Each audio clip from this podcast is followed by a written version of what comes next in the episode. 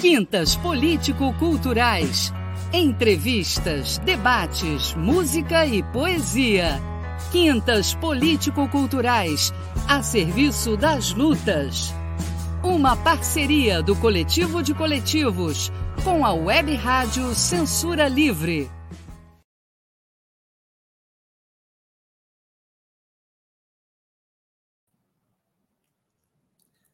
Boa noite. Bem-vindo a todas e todos ao Quintas Político-Culturais, um programa resultante da parceria do Coletivo de Coletivos com a Web Rádio Censura Livre. Hoje, nós estamos retomando a série Conheça a Esquerda Revolucionária no Brasil.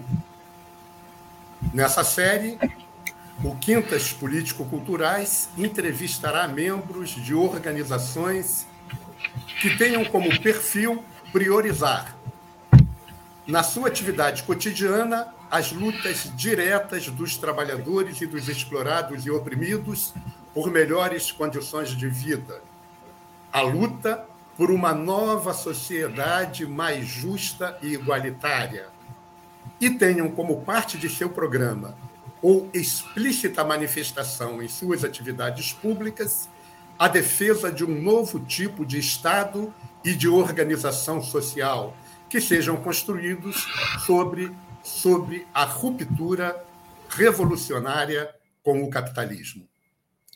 Essas organizações, situadas nessa diretriz, apresentam diferentes matizes políticos e teóricos, diferentes áreas de atuação, diferentes concepções e prioridades sobre as tarefas mais importantes na conjuntura e, por fim, diferentes tamanhos e força de divulgação de suas ideias. Nessa primeira edição, que vai até setembro, antes, portanto, do primeiro turno das eleições deste ano, será impossível entrevistarmos toda a grande quantidade de grupos que se enquadram no perfil que adotamos. Vamos entrevistar até setembro dez organizações e pedimos compreensão às organizações que não se fizerem presente nessa edição. A série foi aberta em abril com a organização Emancipação Socialista, que expôs suas concepções a partir do tema A Situação Estrutural da Classe Trabalhadora Brasileira. Para abrir essa retomada, vamos entrevistar as três organizações que se enquadram no perfil definido e que lançaram pré-candidatos à presidência da República: a Unidade Popular pelo Socialismo, U P, que vamos entrevistar hoje, o Partido Socialista dos Trabalhadores Unificados, o P S T U, na próxima quinta-feira, dia sete do sete, e o Partido Comunista Brasileiro, P C B, na quinta-feira seguinte, dia quatorze de julho. Lembramos que os vinte minutos iniciais do programa serão de livre exposição da U P, que os utilizará a partir de um tema previamente combinado com a coordenação do Quintas: Reforma Urbana e a Situação da Periferia, um programa dos revolucionários. Terminada a exposição, iniciará a entrevista com perguntas minhas e do Manuel e do público participante, prioritariamente sobre o tema apresentado. As perguntas poderão ser feitas pelo YouTube, pelo Facebook ou pelo Instagram. Por volta das dezenove horas, teremos um intervalo da Web Rádio de dois minutos. E, após o intervalo da Web Rádio Censura Livre, retornaremos à entrevista para conhecer mais a U P com questões livres minhas, do Manuel e do público participante para a entrevistada. Eu sou Júlio César Santos, do Centro Cultural Otávio Brandão, e comigo está Manuel Faria, do Coletivo Casulo.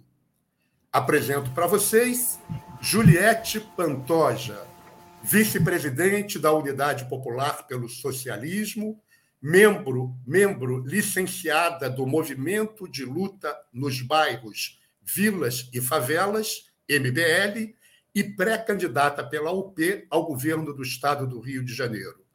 Boa noite, Juliette, seja bem-vinda. A palavra é sua nos próximos vinte minutos. Obrigada, Júlio. Boa noite a todos e a todas. Só, por favor, Júlio, M L B, Movimento de Luta. Movimento de Luta. É. Show M B L, né? Bem, companheiros, é, primeiro eu queria dizer que é uma enorme honra, né, estar aqui hoje nessa, nessa live com vocês. É, mas antes a gente tinha conversado um pouquinho, né? E tinha falado um pouco, inclusive, que já nos encontramos, os coletivos aí que fazem parte aqui, junto ao P E I, nossos movimentos, em várias ações de rua, né? Ações de manifestações. É, estivemos em territórios próximos, aí, entregando cestas básicas no período da pandemia. Então, sem dúvida nenhuma, ter essa ligação na luta cotidiana para nós é muito importante. E estar aqui hoje podendo expor um pouquinho sobre a U P, sobre o que pensa a U P, né, e também sobre esse tema da reforma urbana, para a gente é bastante especial. Como disse o Júlio, eu sou vice-presidente estadual da Unidade Popular pelo Socialismo aqui no Rio de Janeiro, eu faço parte do Diretório Nacional da Unidade Popular e estou como pré-candidata ao governo do Estado pela U P. Né, sou a única pré-candidata mulher, a mais nova, a mais jovem também, é, e a gente tem um desafio grande pela frente. Né? É, ao longo dos últimos anos, é, eu a, acumulei experiência é, atuando diretamente no movimento de luta nos bairros, Vilas e Favelas, o M L B, né, da qual eu faço parte da coordenação nacional, nesse momento licenciada para o processo das eleições, é, e uma experiência essa que eu vou tentar aqui dividir um pouquinho com vocês, porque, de fato, é, o nosso movimento, ele nasceu em noventa e nove, né, o M L B, então, ao longo desses últimos anos, a gente passou por diversos governos, passamos por um processo é, de, de muita organização popular, né, mesmo debaixo dos piores governos, e é, a gente entende, principalmente, né, que a questão da reforma urbana e a discussão sobre as cidades brasileiras, elas estão diretamente ligadas à questão é, das grandes desigualdades sociais entre ricos e pobres no nosso país, né? E isso fica muito claro e evidente quando a gente entende que a cidade ela é dividida em classes, né? Ela pode ser territorialmente dividida em classes, mas ela pode ser também é, expressada é, no acesso que a gente tem aos, aos próprios equipamentos públicos, às condições é, dignas de moradia, né? Então, entender isso é também entender que é, a reforma urbana e a luta pela reforma urbana, é uma reforma urbana popular, né, que a gente defende, ela é também um passo para a construção é, de uma nova sociedade. E ao passo que a gente desenvolve essa luta e chega, né, alcança aí a milhares e milhares de pessoas, é possível avançar a consciência é, na necessidade de uma transformação profunda do sistema que a gente vive. Porque, de fato, só dessa maneira a gente vai conseguir dar enfrentamento a essas desigualdades existentes. Né? É, é como a gente diz, né? Não é possível, e, e Marx já explicava isso há, há mais de cem anos atrás, que toda vez que você tem uma concentração de riqueza num polo, a miséria no outro. Então, é completamente impossível a gente entender, é, a gente dizer que a, é possível acabar com todas as desigualdades das cidades sob um sistema em que prioriza o lucro em detrimento da vida das pessoas, né? Em detrimento do bem-estar das pessoas. Então, o M L B é um movimento que luta pela reforma urbana e pelo socialismo, né? E o M L B é um dos movimentos que constrói a Unidade Popular pelo Socialismo, né? Um dos movimentos fundadores da Unidade Popular, né? Então, ao longo desses últimos anos, é, a Unidade Popular, ela bebe na fonte dessa experiência, dos nossos movimentos, né, do Movimento de Mulheres Olga Benário, do Movimento de Luta nos Bairros, Vilas e Favelas, do Movimento Luta de Classes, do Movimento Negro e Perifa Zumbi, de uma série de movimentos e organizações de juventude, como a U J R, que constroem todo dia essa luta, é, na verdade, por uma transformação, de fato, da sociedade, né?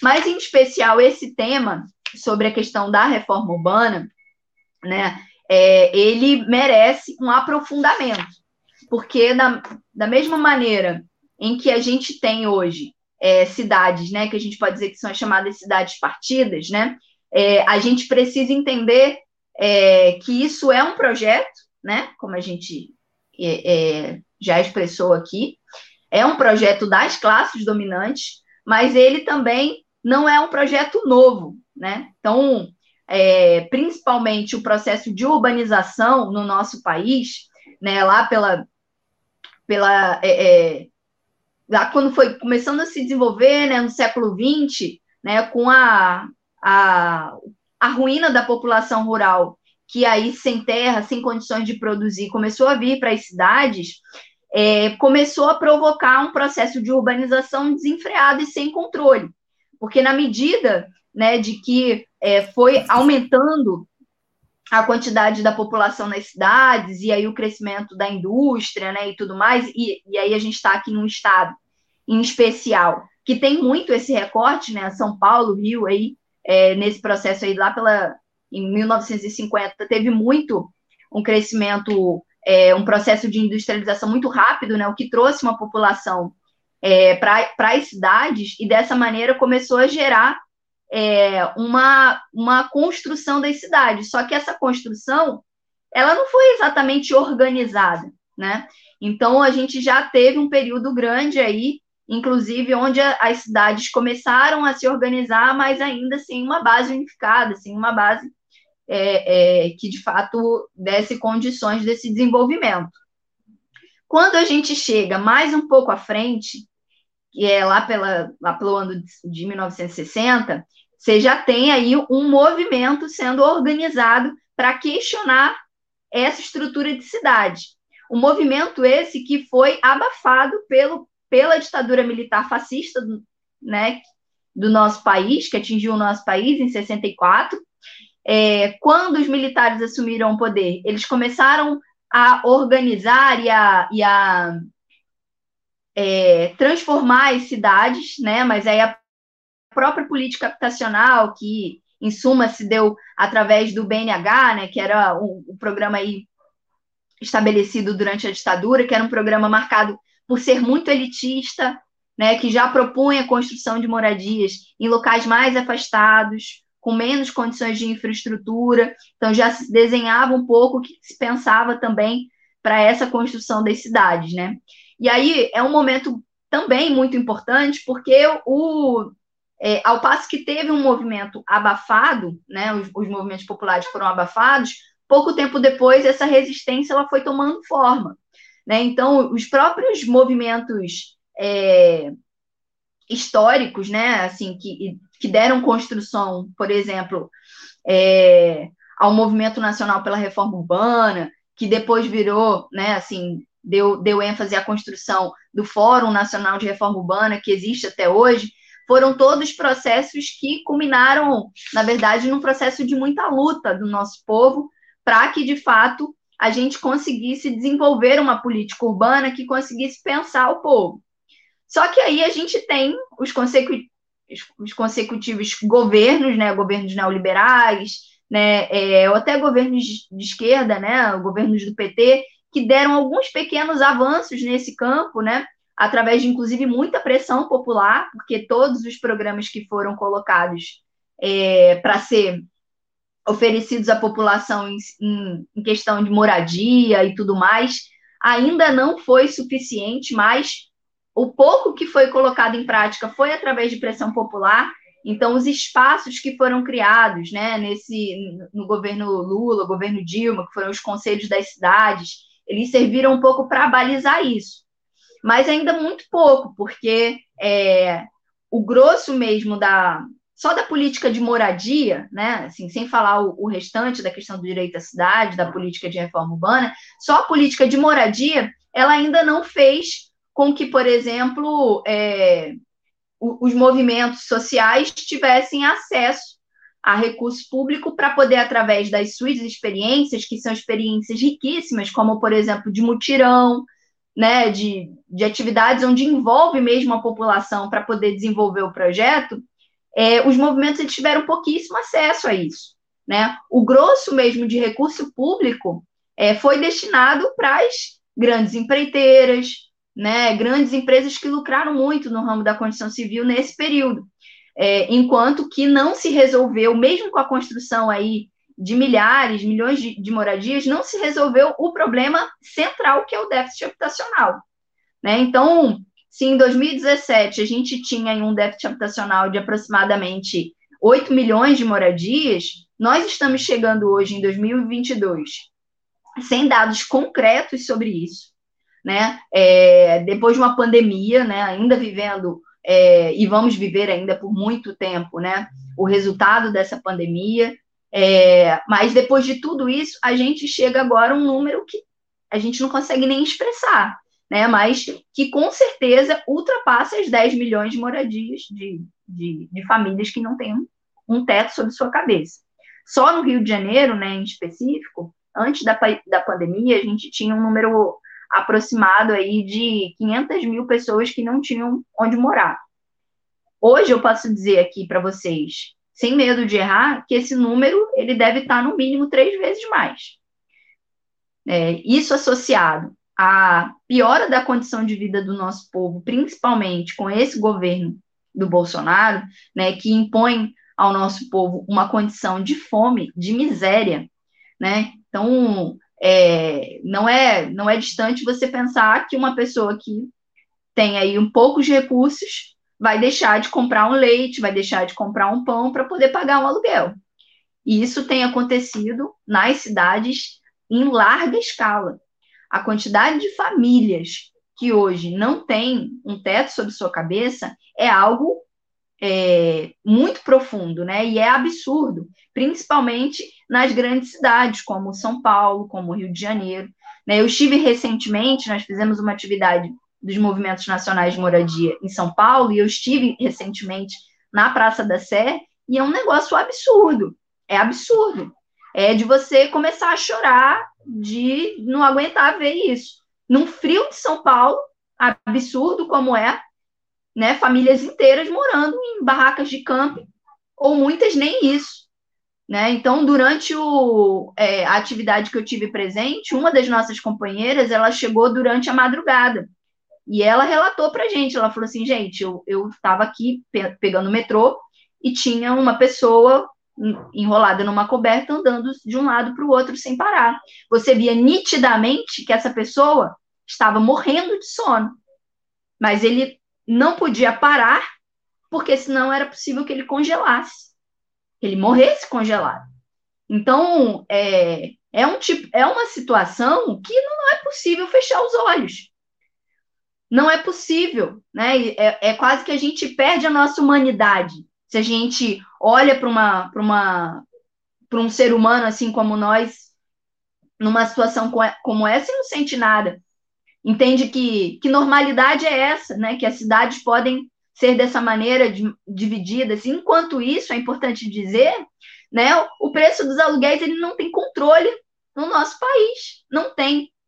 Né, não tem um, um, um mínimo de, de política que pode impedir é, ninguém de aumentar um, um, um aluguel, colocar em preço exorbitante que ninguém consiga pagar, porque... o que impera é a propriedade privada, né? Então, se eu tenho um imóvel, se a propriedade é minha, eu posso colocar o aluguel no preço que eu, que eu quiser, né?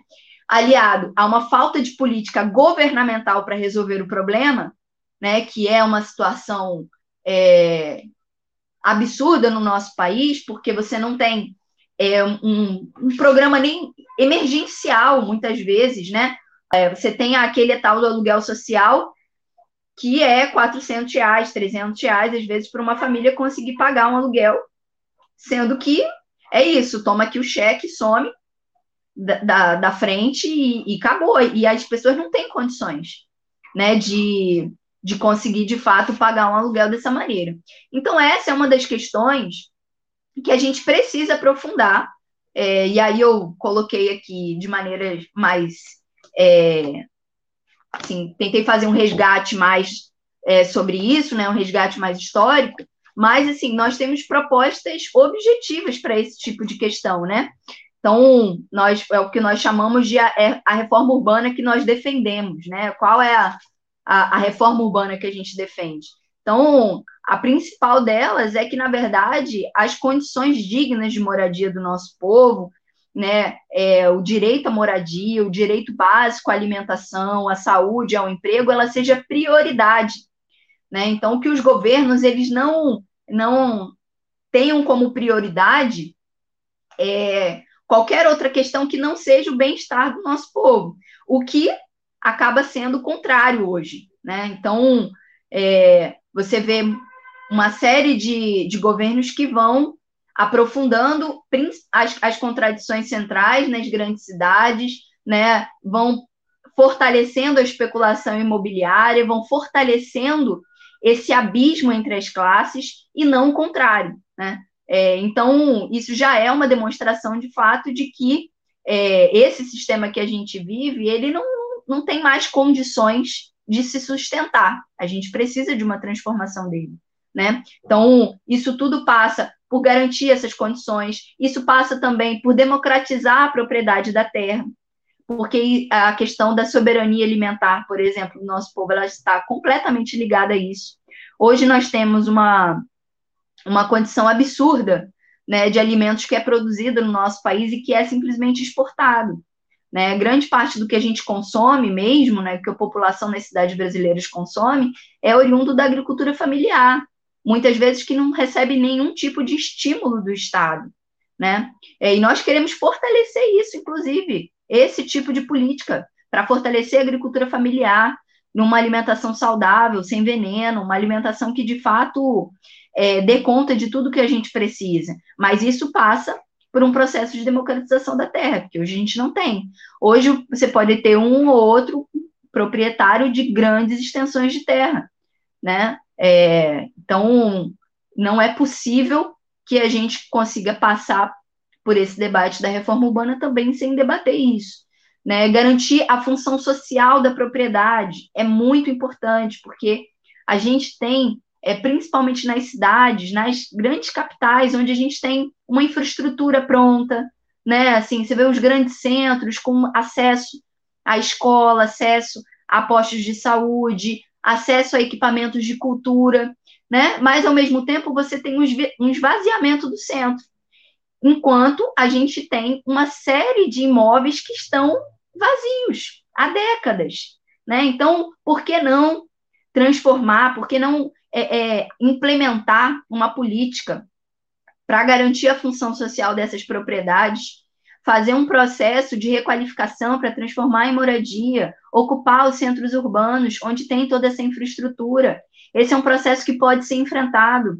É, no Rio de Janeiro, inclusive, isso é característico. Você passa no centro do Rio de Janeiro, da cidade, passou seis horas, oito horas, você não encontra mais, é, você não encontra mais ninguém, começa a ficar deserto.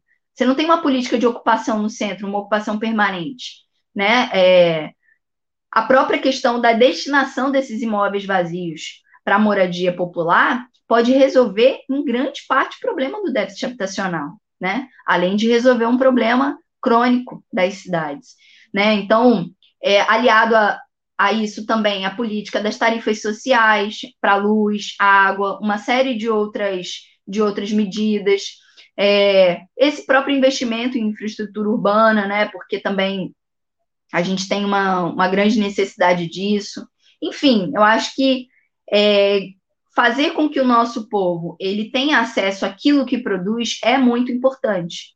E hoje, a produção da cidade ela ainda está muito elitizada, apesar de a gente ter uma massa gigantesca de trabalhadores que transitam todos os dias pelos trens, pelos metrôs, pelos ônibus, indo para o trabalho, voltando, construindo, né, a base dessa sociedade, mas que perdem a maioria, a maior parte do seu tempo nisso, no trajeto, no trabalho, mal conseguem é, viver, né?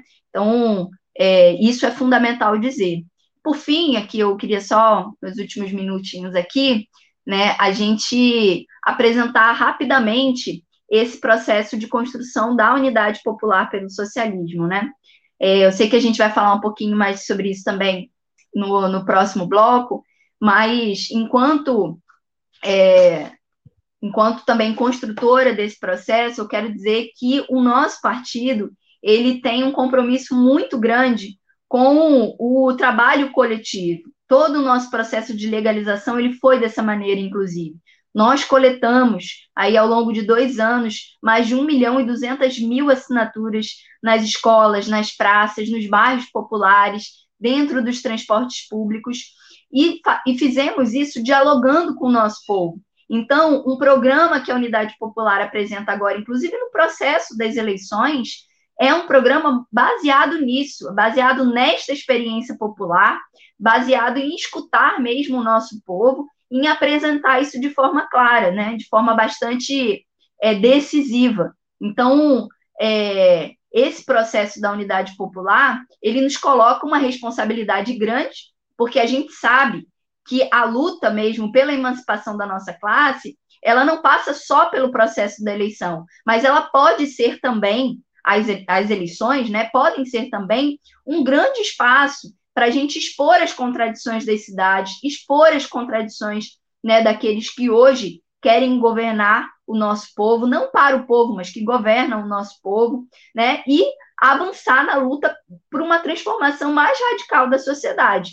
Então, a Unidade Popular, ela é também um instrumento da luta do nosso povo. É isso que o nosso partido se propõe a ser, é, e por isso a gente tem, é, como eu disse aqui, um enorme, é, uma, uma enorme honra de poder dizer que nós somos também, o nosso partido, ele é fruto dessa mobilização popular, nosso partido é fruto, né, é, da histórica luta dos movimentos sociais, ele é composto por esses movimentos sociais, e a gente entende que não tem outra maneira a não ser que o nosso povo, de fato, transforme a sua realidade, possa viver em uma outra sociedade que não seja através da luta popular, né? Então, a Unidade Popular, ela é também esse instrumento para poder potencializar essa luta, apresentar candidaturas que tenham identidade com a luta do nosso povo, a luta das mulheres, da juventude, a luta do povo negro, a luta dos trabalhadores, e que dessa maneira também a gente possa enfrentar algumas chagas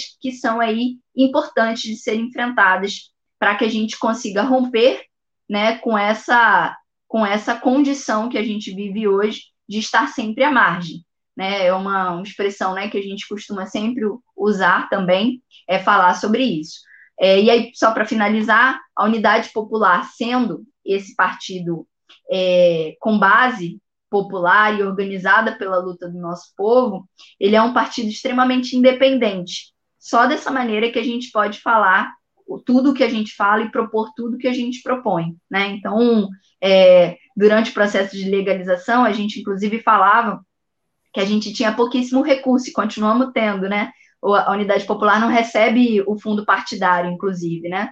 Então, a gente tinha pouco recurso e a gente falava com o nosso povo, nas coletas no trem, né, no, no, no metrô, dizendo, olha, pessoal, a gente leva a, é, aquela máxima, né, de quem paga a banda escolhe a música. Pois bem, então aqui nós não temos grandes empresários, né, políticos de carreira, aqueles que pagam a nossa banda estão aqui no nosso povo. E a gente pedia a contribuição das pessoas para o nosso partido, continuamos pedindo, inclusive, e isso é, tem feito com que a gente se fortaleça cada vez mais, porque o nosso povo quer o seu partido, né? E, e tem fortalecido também essa, é, essa construção junto a gente. Agora a gente chega, né, no processo eleitoral, apresentando candidaturas com essa identidade, então apresentando a minha candidatura aqui no Rio de Janeiro para o governo do Estado, apresentando uma chapa de deputados estaduais, apresentando também é, um nome para o Senado e apresentando também o nosso camarada Leonardo Péricles, oriundo do mesmo movimento que eu, do M L B, é, para a presidência do nosso país, né? Então, é um momento, com certeza, de muito orgulho para nós poder apresentar esses camaradas para cumprirem com essa missão nesse processo de eleição entendendo que a gente precisa fortalecer muito também esse processo e con- continuar construindo todas as lutas possíveis. É isso. Obrigado, Juliette, pela exposição inicial. É, falou vinte e cinco minutos, mas está dentro do que a gente considera um intervalo de tolerância. É, queria começar é, perguntando a Manuel se tem alguma questão inicial já para ser colocada. É, boa noite, pessoal. Queria fazer sim, Júlio.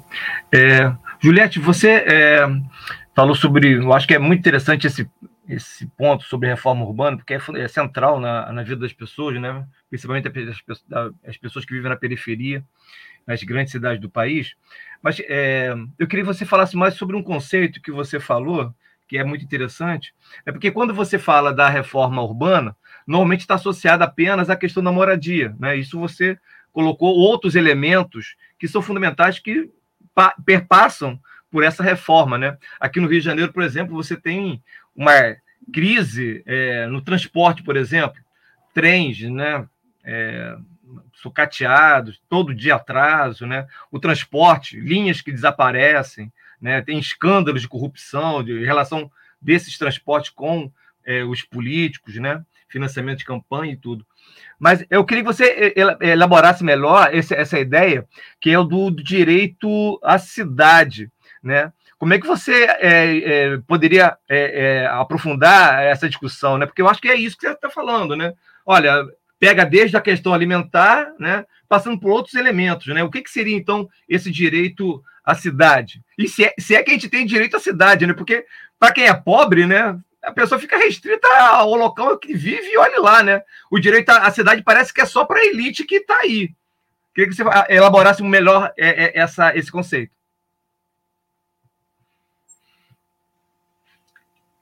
Liga o som. Isso. Ah, sim. Perfeito. Bom, é... o direito à cidade, né, e talvez em forma objetiva do termo, né?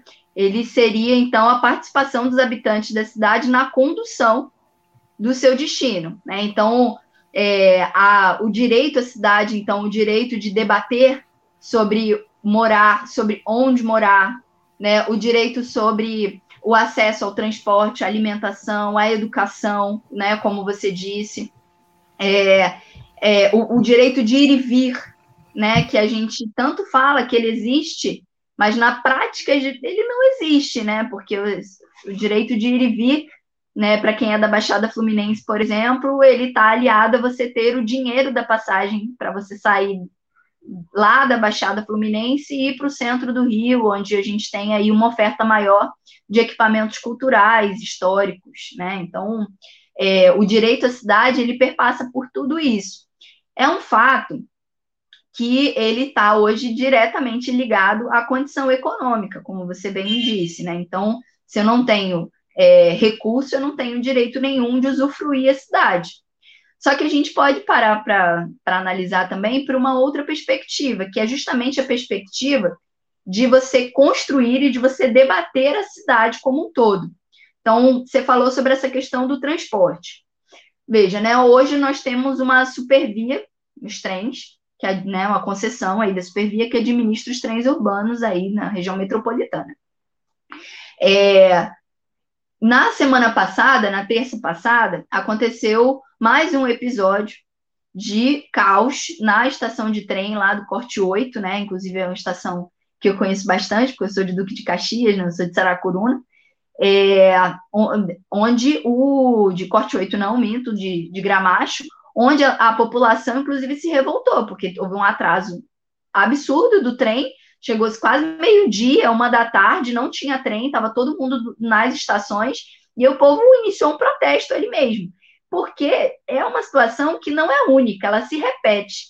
Então, eu queria abordar aqui, que assim, por que não debater a cidade e debater, inclusive, aqueles que vão gerir os transportes públicos, que são tão importantes para a nossa cidade, né, e para o Estado de maneira geral. A Unidade Popular tem uma proposta, por exemplo, para esse processo, que é uma proposta de estatização da malha ferroviária do Rio de Janeiro.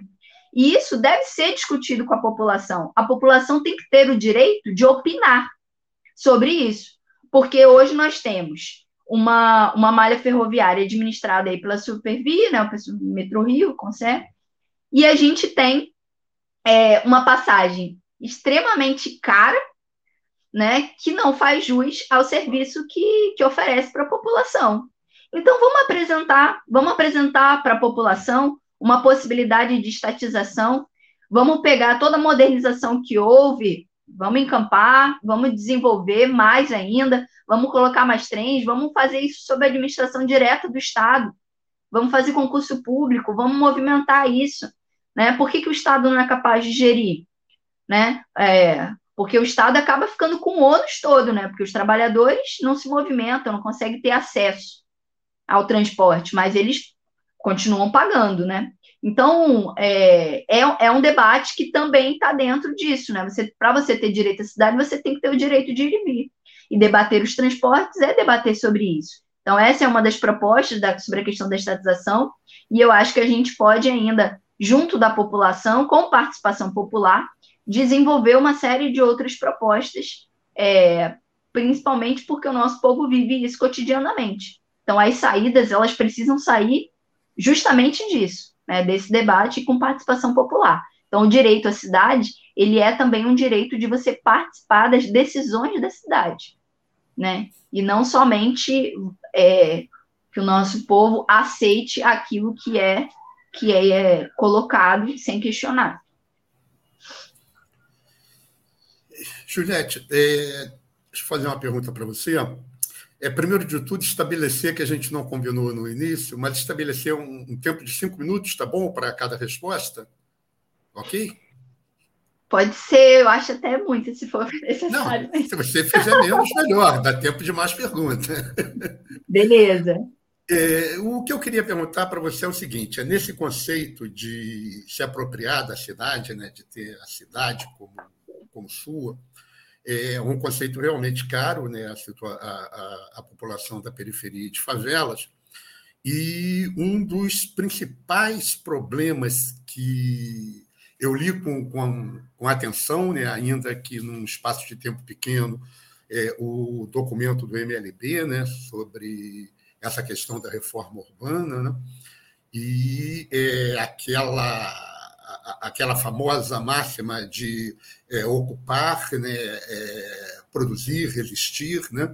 É, eu acho que ela acaba, é, na realidade de hoje, ela não se choca simplesmente com as forças do capital, né?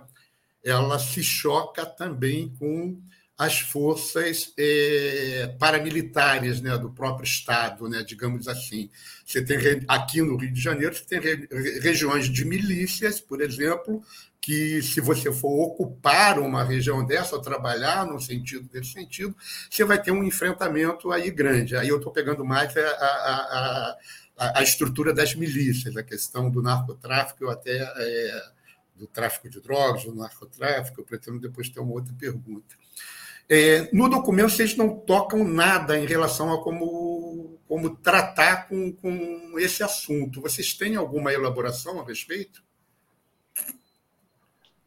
Só, antes de eu entrar nisso, só te colocar aqui uma questão, que, assim, apesar de existir esse choque, né, com relação a, a... Às vezes assusta, né, a questão de ocupar. Mas tem um exemplo que eu achei muito importante, é, em que no Rio Grande do Norte, um processo que foi feito contra uma das ocupações do M L B, ele foi revertido para responsabilizar e colocar também como réu o próprio Estado, porque o Estado não garantia a moradia das famílias. Então, na verdade, o ato da ocupação era um ato é, que ia de encontro, né, a, a uma ausência de política pública que o Estado deveria suprir. Né? E isso é muito interessante, porque ele coloca para a gente uma realidade concreta. Né? É, o nosso povo, ele é reprimido o tempo inteiro, mas quando ele se organiza para combater essa repressão, ele é reprimido novamente. Então, é, essa é uma lógica que a gente precisa reverter. Em especial no Rio de Janeiro, É, esse documento, né, que eu enviei, que é um documento nacional, que ele tem as diretrizes principais, assim, as diretrizes mais básicas. É, a gente não entra em experiências que a gente tem com relação a isso, é, justamente porque ainda são experiências, como eu disse, que elas ficam muito no escopo da segurança interna do movimento, né? É, porque ainda é algo muito problemático, de fato. Aqui no Rio de Janeiro, a gente realizou uma ocupação no ano passado, é, no centro do Rio de Janeiro, que foi a ocupação João Cândido, né? Que era uma ocupação feita no centro do Rio, ali na Rua da Alfândega, número quarenta e oito, e no centro do Rio, ainda assim, nós enfrentamos esse tipo de força paramilitar, né? É, então, assim, praticamente nós não temos território livre, né? A diferença é que essa guerra que é feita contra o nosso povo, né, ela acaba escolhendo os principais alvos aí, é, dentro das comunidades, das periferias, né, e estourando a bomba nesses territórios. Mas hoje por hoje a gente tem esse tipo de enfrentamento muito claro. E aí, só para poder é, te colocar aqui algo mais direto sobre isso, é, é um tipo de situação que nós vamos enfrentar, não só no Rio de Janeiro, mas em vários outros locais, é, mas que eles não devem ser, não devem servir para impedir a organização popular. É claro que aqui no Rio de Janeiro você tem uma quantidade menor, inclusive, de ocupações e de organizações nesse sentido, muito por conta disso, né? Mas não significa que o nosso povo não encontra formas de se organizar para poder combater isso.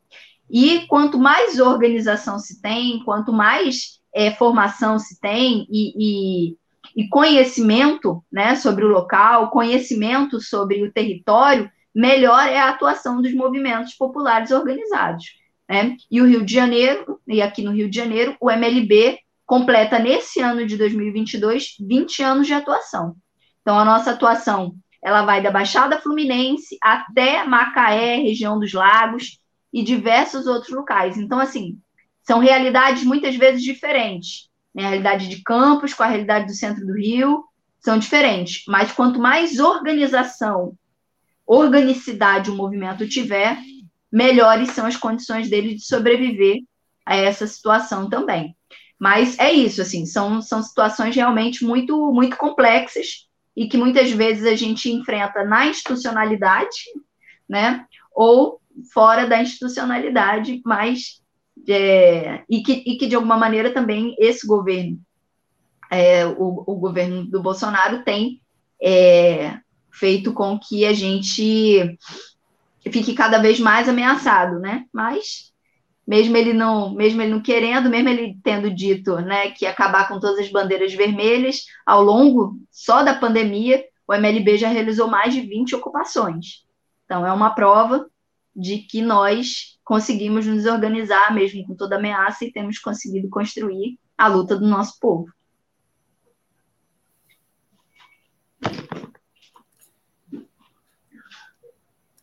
É, enquanto o Manuel está pensando ali, eu vou te fazer uma outra pergunta, mais levinha agora. É, numa da, das partes do documento, uma parte que eu achei bastante interessante, te pediria para você detalhar um pouco melhor, que dentro dessa visão de é, se apropriar da cidade, como eu estou chamando, né?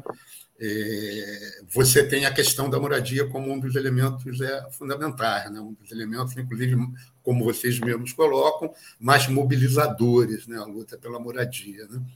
E vocês tratam é, essa questão, é, que eu achei de uma maneira interessante, e achava que a gente pode dialogar um pouco aqui sobre isso, que é a questão da produção social de moradia e da apropriação social também é, da moradia. Fala um pouco sobre isso para nós.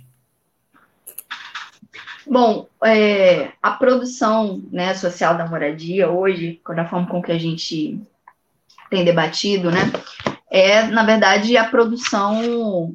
É, é, é como funciona a produção como um todo hoje na sociedade, né? Acaba que você tem trabalhadores...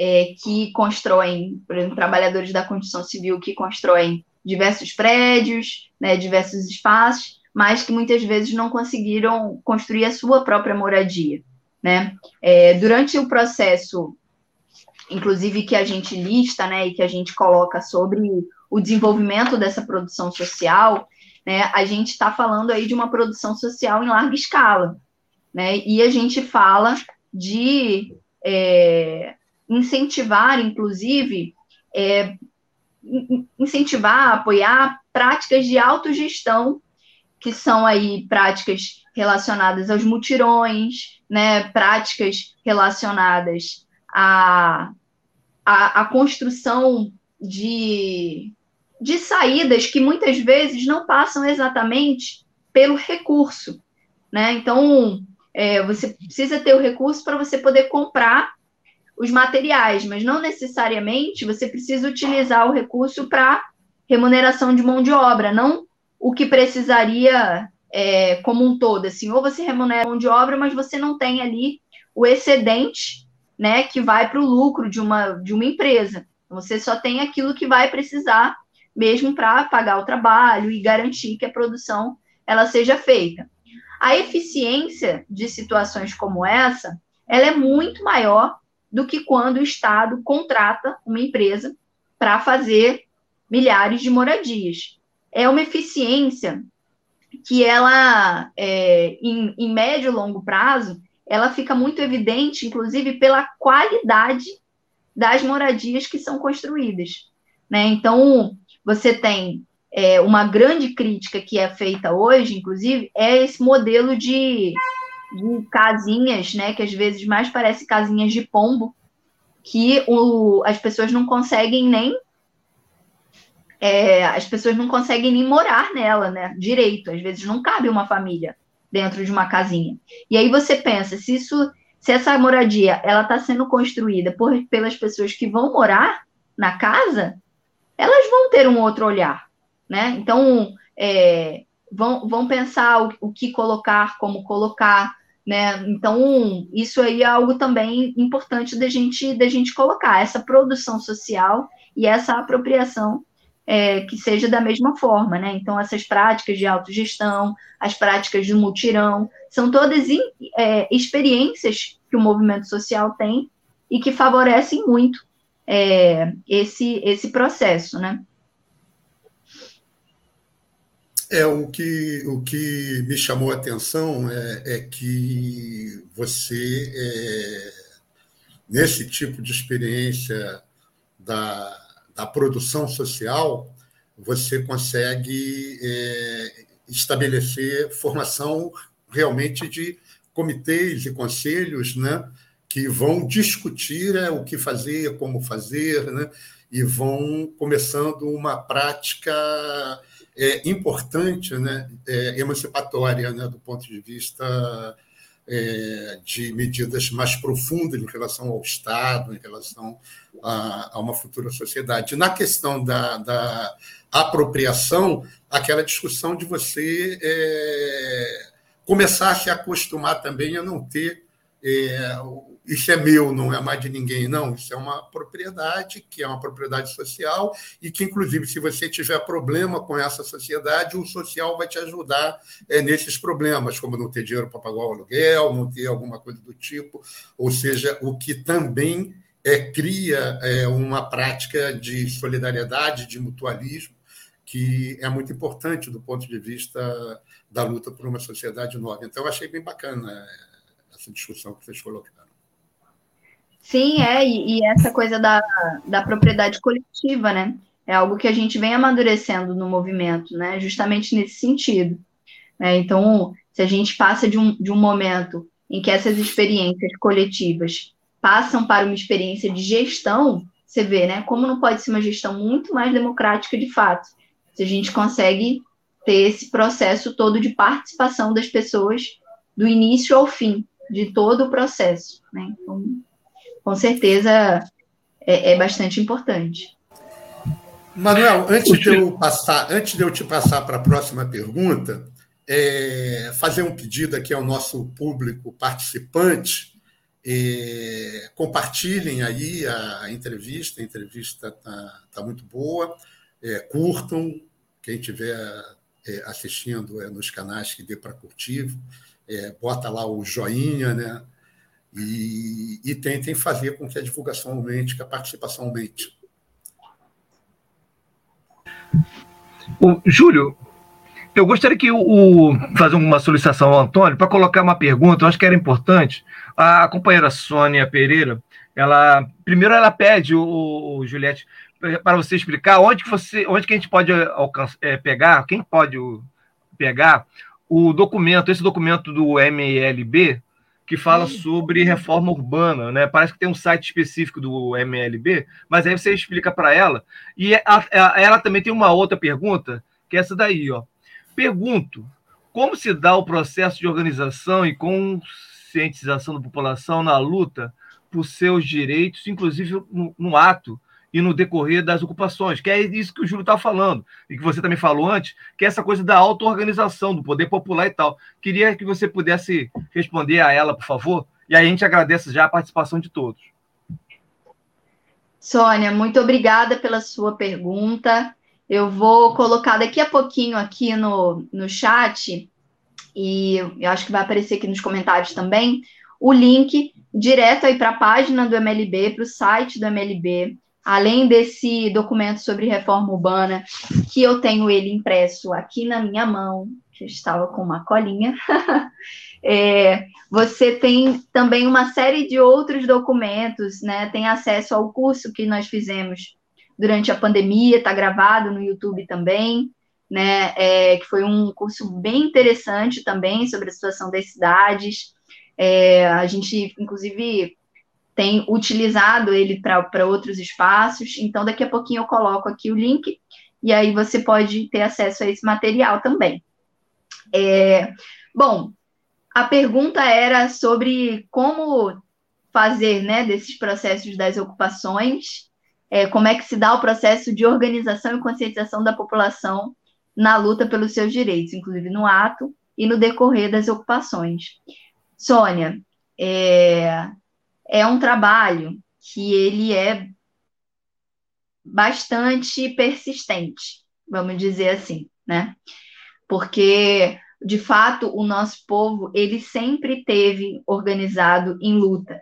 Mas essa sociedade é uma sociedade que ela impõe para a gente é, uma, uma, uma ideia cada vez maior de individualismo, né? Então, eu tenho que É, traba- estudar, trabalhar, conseguir meu bom emprego, para só assim conseguir minha casa, e dessa maneira eu poder, né, dar uma vida melhor para os meus filhos.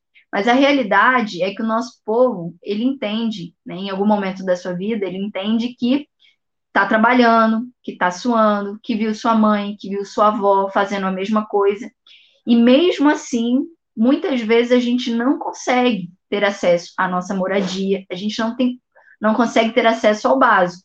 Então, é o momento em que o movimento, ele apresenta uma forma de luta coletiva, né? Ele apresenta coisas que fazem sentido, como, por exemplo, que existem muitos imóveis vazios, né? E não teria necessidade de ter famílias sem teto, se esses imóveis vazios, eles fossem, então, revertidos é, para serem moradias dessas famílias. Imóveis, terrenos, uma série deles.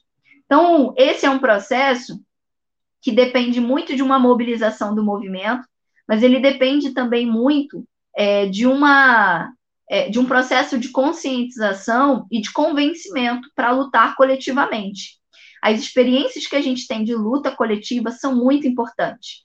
Eu costumo dizer, no M L B, é, as pessoas sempre perguntam, né, assim, ah, mas você não tem medo desse negócio de ocupação? Você não acha isso perigoso? Eu falo assim, olha, eu acho que poucas pessoas vão dizer que sonham em ir para uma ocupação, viver às vezes num barraco de lona, passar muito tempo lutando para poder conseguir ter a sua moradia. Isso não é uma realidade, mas as pessoas sonham em ter uma moradia. Então, se uma forma que a gente tem para conquistar isso é a luta coletiva, por que não? Por que que a gente não pode se organizar coletivamente? Né? E o processo das ocupações, eles ensinam muito mais do que isso, porque depois que a gente consegue a nossa moradia, a gente vai lutando pelo resto. Aí a gente não quer parar, a gente não quer só a moradia, a gente quer a creche das nossas crianças, a gente quer o posto de saúde, a gente quer a linha de ônibus passando na porta, e tudo isso. Eu tenho um exemplo de um, do nosso conjunto habitacional, né, o conjunto Leningrado, no Rio Grande do Norte, onde a gente tem uma linha de ônibus que hoje ela faz ali, a circula o bairro, a partir da mobilização popular das famílias dessa ocupação, né? Nós temos exemplos variados de várias lutas dessas coletivas que tiveram aí uma série de, de, de conquistas. Então, depois que o nosso povo se organiza e começa a conquistar coletivamente, é como se fosse um vício, a gente não quer parar mais, a gente quer continuar conquistando. E aí, só para poder finalizar, a experiência das ocupações, de luta coletiva, de trabalho comunitário, ele é muito grande e ele coloca a gente para questionar algumas outras coisas. A gente começa a questionar por que que a sociedade como um todo não pode ser uma grande ocupação. Por que que a sociedade como um todo não pode ser um momento em que a gente tenha educação, onde a gente vai ter todas as crianças numa creche, onde a gente vai ter no mínimo três refeições por dia, né? Então, é, a ocupação ela não é um fim em si mesmo, ela é uma forma, é uma ferramenta de luta para a conquista da moradia, mas ela é com certeza muito mais do que isso, né? Acho que eu, eu me empolgo para falar de ocupação, então se vocês não me cortarem, eu vou aqui ficar falando bastante. Nós estamos chegando no, no horário do intervalo da rádio, Manuel. Você tem mais alguma pergunta ainda nesse bloco? Ou eu posso ler um comentário que apareceu aqui para a gente passar? Pode, Júlio, vai. É, Antônio, coloca, por gentileza, o comentário do Rafael, da Frente Ampla Suburbana, é, para eu ler para os ouvintes, para a gente passar. É o Rafael... Não, não é o Rafael, é Frente Ampla Suburbana. Não sei quem é que está escrevendo. É,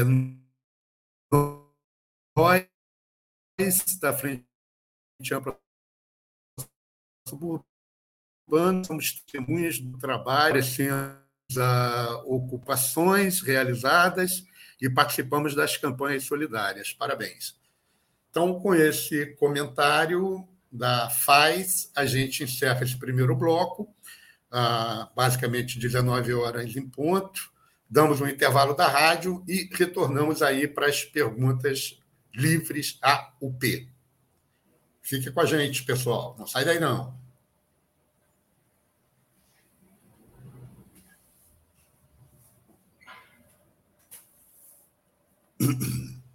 Acompanhe a programação da Web Rádio Censura Livre no site w w w ponto c l web rádio ponto com, no aplicativo exclusivo para ouvir rádio no celular, tablet e Smart T V. A emissora também está no Radiosnet, um dos maiores aplicativos para esta finalidade, na nossa página no Facebook e no canal da emissora no YouTube. Acesse o nosso canal escrevendo youtube ponto com barra c barra censura livre, tudo junto. Inscreva-se no canal e acione o sininho para receber as notificações de novos vídeos. Web Rádio Censura Livre, a voz da classe trabalhadora. Para manter o projeto da Web Rádio Censura Livre de uma mídia alternativa, buscamos apoio financeiro mensal ou doações regulares dos ouvintes, de amigos e parceiros, já que não recebemos recursos de grandes empresas, políticos ou partidos. Seja um apoiador regular e ouça o agradecimento no ar durante as edições dos nossos programas. Sua ajuda é muito importante para nós. Enviamos prestação de contas mensal aos nossos apoiadores. Temos uma vaquinha virtual permanente. Anote o endereço virtual apoia ponto s e barra c l web rádio. apoia ponto s e barra c l web rádio.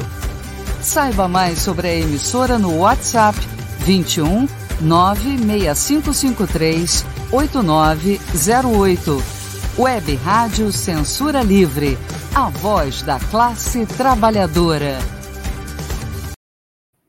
Para ajudar a Web Rádio Censura Livre, anote os dados da nossa conta. Banco Bradesco, agência seis mil seiscentos e sessenta e seis, conta corrente número cinco seis zero dois, dígito dois. Se preferir, nosso Pix é trinta e dois, novecentos e cinquenta e quatro, seiscentos e noventa e seis, zero zero zero um, oitenta e um. Somos uma emissora sem fins lucrativos e as contribuições são para pagar os custos de manutenção e transmissão. Desde já agradecemos a sua ajuda. Web Rádio Censura Livre, a voz da classe trabalhadora. Quintas político-culturais. Entrevistas, debates, música e poesia. Quintas político-culturais, a serviço das lutas. Uma parceria do Coletivo de Coletivos com a Web Rádio Censura Livre.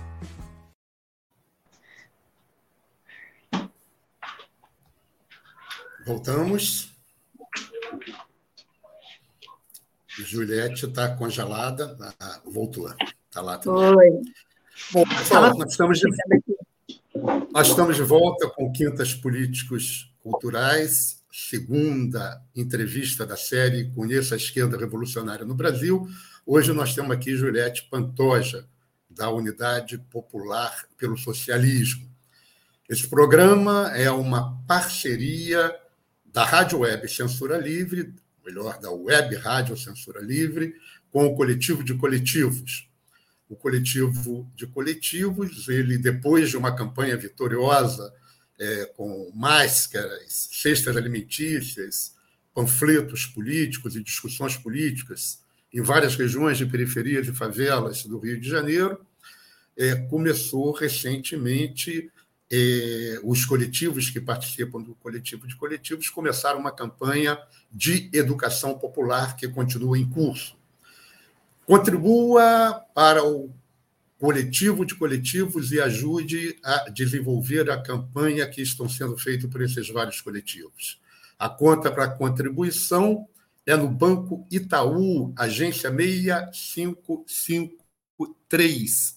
Conta corrente cinquenta e nove mil setecentos e três, o titular é José Manuel Faria, C P F sete nove quatro, quatro sete oito, quatro oito sete cinco três. Agradecemos a sua contribuição.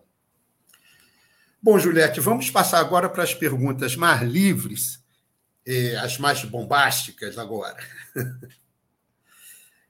Eu queria começar com duas perguntas que, para mim, me deu uma determinada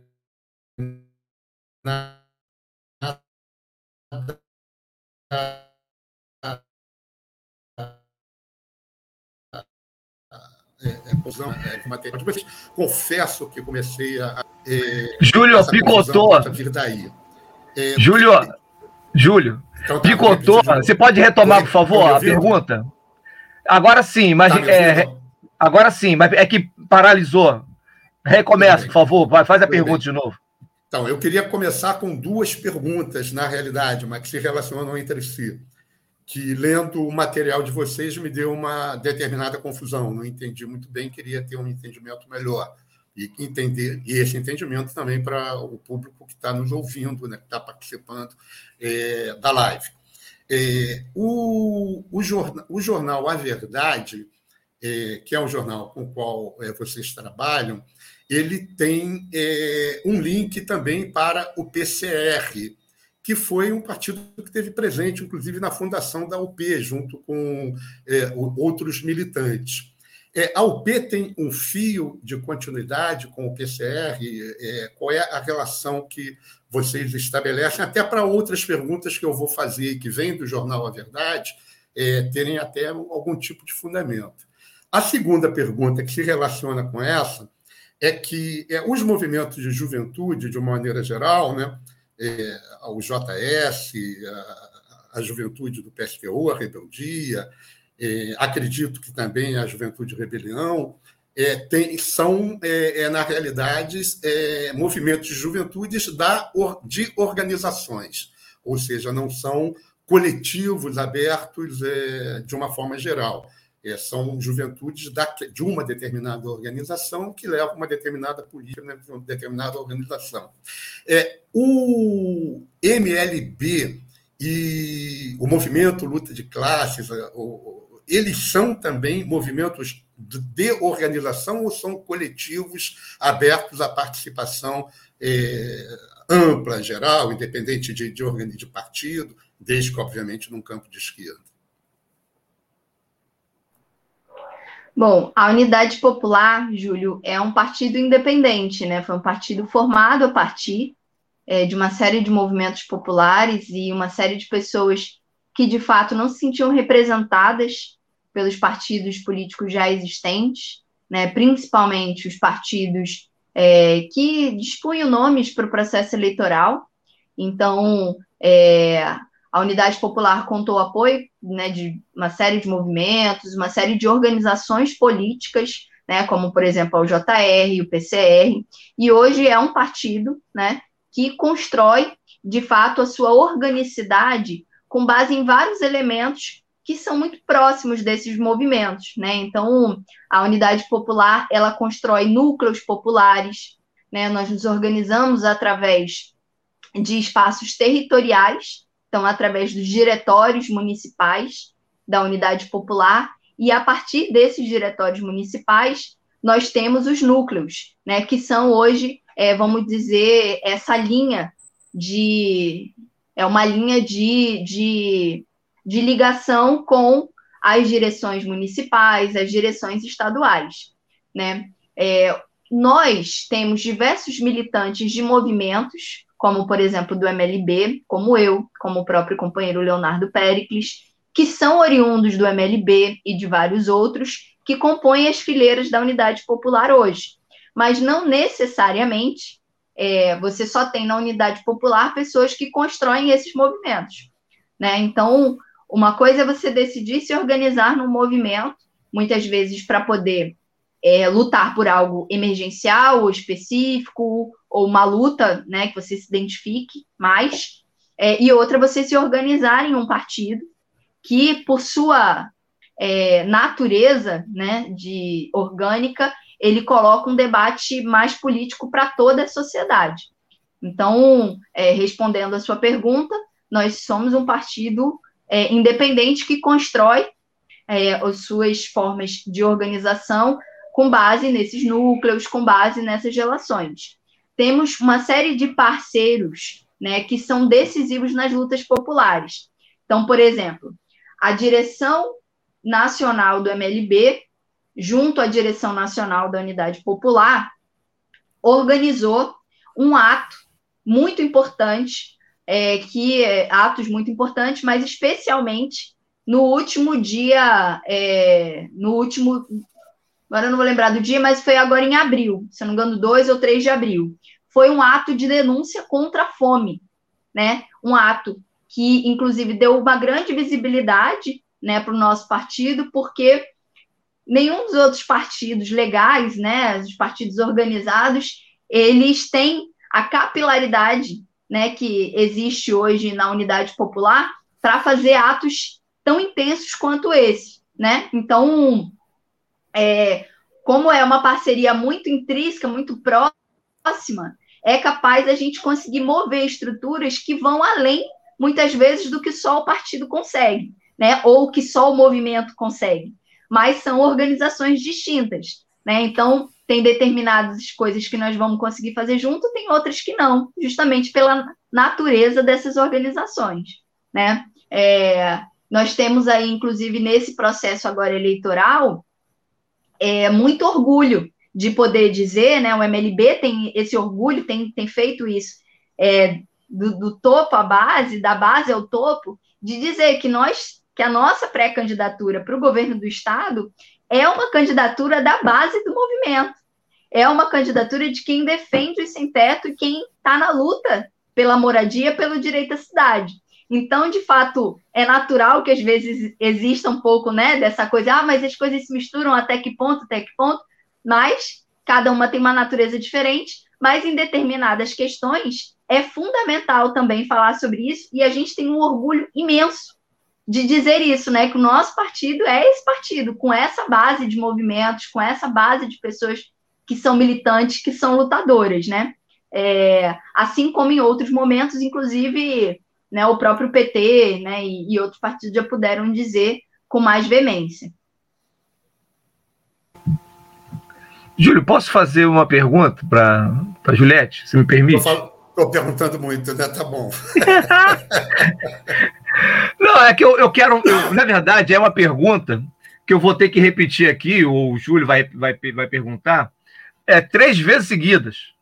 Né? E você deve estar cansada de responder isso. E eu queria que você respondesse para nós e para os nossos, né, amigos que estão nos assistindo. Essa pergunta simples. No meio de uma polarização tão violenta que a gente tem no Brasil, né? Né, nós temos aí duas candidaturas centrais, né, para a presidência, ou, se você quiser, também para é, o Rio de Janeiro, né, e você é, é, é candidata a governadora do Rio, pré-candidata a, ao governo do Rio de Janeiro, é aquela pergunta simples. Por que que a U P lançou candidata à presidência da República e ao governo do Rio de Janeiro? Você deve ter respondido isso milhares de vezes, mas eu gostaria que você respondesse isso para a gente também. Com todo prazer. Bom, primeiro para dizer que a Unidade Popular ela tem um programa para apresentar para o nosso país. Um programa que ele se distingue em vários pontos de outras candidaturas, né? É, nosso programa ele é pautado principalmente no debate sobre orçamento, sobre o que fazer com o orçamento, né? É, e, inclusive, expondo algumas contradições que são fundamentais para isso, né? Por exemplo, o nosso programa para a presidência do país, ela expõe uma grande contradição, que é o país dizer que não tem dinheiro para investir em saúde, educação, nas áreas sociais, mas que quase metade do seu orçamento é hoje destinado para o pagamento dos juros da dívida pública, né? Da dívida externa, chamada dívida externa. No estado do Rio de Janeiro, existe essa mesma dicotomia, né, onde a gente fala que o Estado está à beira do caos, que aqui, né, o governo Cláudio Castro assumiu é, um compromisso de, é, com esse regime de recuperação fiscal, que é um, um crime, na verdade, contra o nosso povo, né, contra o povo da capital fluminense, contra o povo de, do, de todo o nosso Estado, é, e diz que faz isso porque também não tem como arcar com os custos do Estado. Mas nós também temos aqui uma dívida interna, né, que foi o motivo, inclusive, pelo qual é, o governo federal obrigou o Rio de Janeiro a aceitar esse, esse tal desse regime de recuperação fiscal e, né, Cláudio Castro aceitou de bom grado. É, então, essas são questões fundamentais para a gente poder colocar. Poderia dizer outras aqui, que também são muito importantes. E aí você vai me dizer, mas já tem também algumas organizações políticas, né, outros partidos de esquerda que até concordariam com esse tipo de, de debate, né? É, primeiro que a gente não é, a gente quer trazer isso como algo central. Então isso não é nem um pouco uma, não é nem um pouco uma pauta secundária para nós, isso é principal.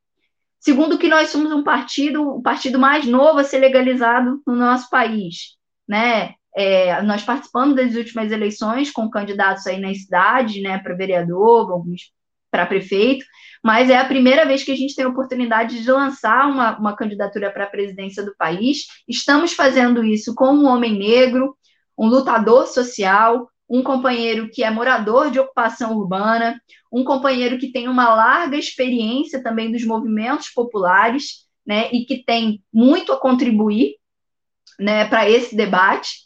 É, e que nós é, gostaríamos, inclusive, de vê-lo nos, nos debates da televisão, mas, infelizmente, né, a regra eleitoral é, no nosso país ela é muito injusta e não permite que o novo se apresente na, com a mesma capacidade que o que já está aí pode falar, né, nesses espaços. Então, é, nós queremos apresentar o nosso partido, queremos apresentar o nosso programa e entendemos que a gente pode chegar a muito mais pessoas, né, dessa maneira, do que se a gente conseguisse, né, é, é, de alguma maneira, só recuar do nosso programa e, e fizesse é, com que as nossas pautas elas fossem faladas de outra forma, ou de forma deturbada, ou de formas, enfim, que nós não acreditamos ser prioridade. Então, isso é, primeiro, essas duas questões. Terceiro, porque é, o nosso povo, ele coloca na unidade popular uma esperança muito grande. Eu falei aqui logo no início do nosso processo de coleta de assinaturas. Nós coletamos mais de um milhão e duzentas mil assinaturas no Brasil inteiro. Quem está encontrando com a gente agora, né, tem falado, poxa, eu, eu ouvi vocês, eu gostei da proposta de vocês, vocês vão apresentar essas propostas nas eleições? Nós não podemos terceirizar essa tarefa.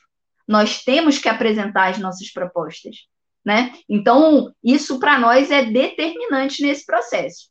E aí, para quem tem dúvida sobre essa polarização e como ela tem se dado, eu acho que, em especial, é, aqui no, né, no nosso estado, a gente tem visto, na verdade, que não adianta você querer fazer uma grande unidade da esquerda para poder derrotar a direita se você mantém a direita no, no, no seio desse processo, né? Então, é, seria muito complicado para nós é, fazer, né, aceitar uma, uma é, aceitar uma, uma, um, uma chapa, vamos dizer assim, para o governo do estado, onde a gente continuasse repetindo os mesmos nomes que fazem parte, né, dos partidos, de organizações que há uma um longo período já vem governando o Rio de Janeiro e não vem apresentando nada de novo, nada de transformador, de consequente para a população do nosso estado.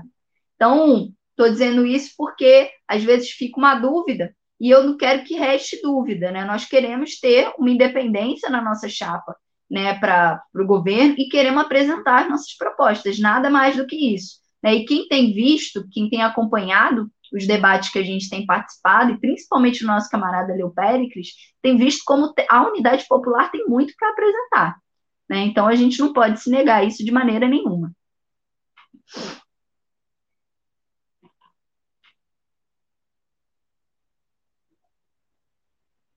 Satisfeito? Posso ir?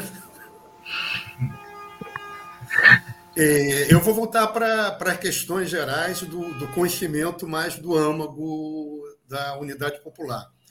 É, o, em mil novecentos e dezenove, é, cercado por, pelo exército de vinte países, né, com uma guerra civil interna, o Lenin chamou a construção da Terceira Internacional, né, como com a perspectiva da Revolução Mundial, é, tirar o isolamento da União Soviética. Em mil novecentos e quarenta e três, a Internacional foi dissolvida, a Terceira Internacional, né, por Stalin, toda uma discussão que tem, está colocada no âmbito da guerra, existem diversas exposições diferentes em relação à compreensão disso. E vocês, agora, quando eu falo vocês, eu estou me baseando no jornal A Verdade. Tá? É, participaram ou tiveram presente, ou têm como referência, é, um encontro tido da Conferência Internacional dos Partidos e Organizações Marxistas-Leninistas, é, que tem, inclusive, pela matéria, tem, inclusive, pode, pode vir, inclusive, a conformação de uma nova internacional. É, qual é, como é que é a posição da, da, da, da U P sobre essa questão internacional tão cara aos revolucionários? Bom, assim, principalmente no momento em que a gente vive, é, vamos dizer assim, na América Latina, o ascenso das forças de esquerda, né? A gente teve importantes vitórias, né, recentemente, inclusive na Colômbia. É, é fundamental que a gente se espelhe sempre na luta do nosso povo, né? E trazendo aqui para mais perto de nós, na luta do povo latino-americano, né, na luta daqueles que tem uma identidade muito próxima, muito parecida com a que nós temos aqui no nosso país, é, e a gente defende uma aproximação cada vez maior, né, com, essas, com esses é, países que, de fato, hoje, além de construir fronteira, né, têm avançado muito na sua política internacional, é, diante dessa questão que eu tenho colocado, né, onde a gente tem um ascenso aí das forças de esquerda. Então, é...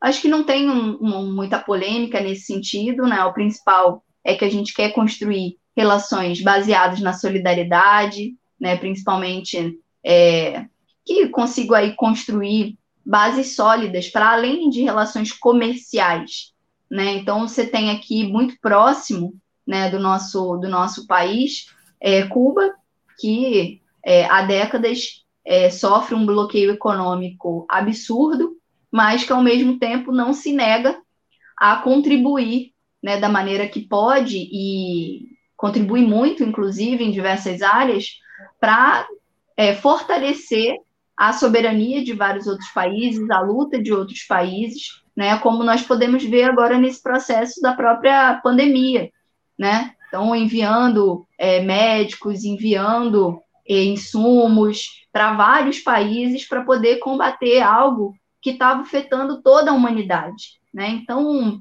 é, é sobre essas relações que nós queremos fortalecer, né? Se hoje existe a Conferência Internacional de Partidos e Organizações Marxistas-Leninistas, é preciso saudar muito essa iniciativa e fortalecer esse tipo de, de ação e de, de, de conferências, né, de, de organizações que se organizam, de fato, para poder garantir a emancipação da classe trabalhadora, né? Então, nós, enquanto partido, né, enquanto organização política que somos, precisamos é dar voz e fortalecer é, iniciativas como essas. Então, nós entendemos que é fundamental que essa relação internacional, esse aspecto internacional, ele se baseie nisso, né? Em relações de cooperação, em relações de solidariedade, em relações comerciais que visem não apenas o lucro, né? Mas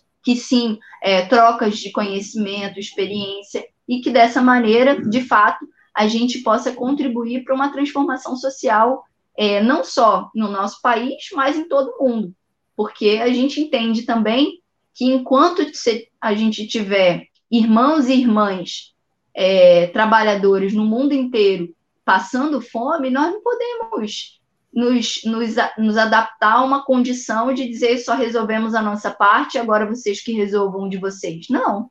Nós temos que nos apoiar. Então, essas relações, elas são fundamentais, né? Então, é isso que nós prezamos. Inclusive, nesse último período, o próprio companheiro Léo Péricles, eu acho que no próprio programa do Faixa Livre, ele colocou algumas questões sobre isso, né? Que a gente defende na Unidade Popular ampliar é, as relações externas do nosso país, né? O nosso país hoje não tem relações quase com a própria, com todo o continente africano, né? E aí ele até brincou Na, na, na, na entrevista, dizendo assim, ah, mas a gente não está candidata à presidência da ONU, né? É a do Brasil. Mas eu acho que faz parte também, né? Porque, afinal de contas, o nosso país ele tem uma responsabilidade muito grande, né? Muito grande com a América Latina e com todo mundo. Então, é claro que essa política ela precisa ser é, algo que a gente dê atenção para ela, e não busque só resolver os problemas internos, né? A gente tem que estabelecer essa cooperação externa, com certeza. Obrigado, Juliette. Vai, Manuel, ping-pong, para você depois não ficar me acusando aí de roubar a palavra. Não, eu não, não fiz acusação nenhuma.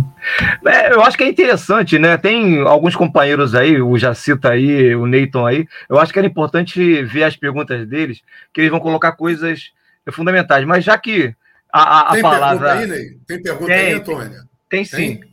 Mas eu, eu vou aproveitar enquanto o Antônio está colocando aí para falar sobre o seguinte, eu, eu, Juliette, eu sou bom professor e sou um ótimo aluno.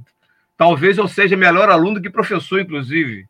Mas aí eu li o, o documento político, a, resolu, a resolução política de vocês, de dois mil e dezenove, que está no site, e eu queria te fazer é, dois comentários rápidos, queria que você fizesse dois comentários rápidos sobre isso.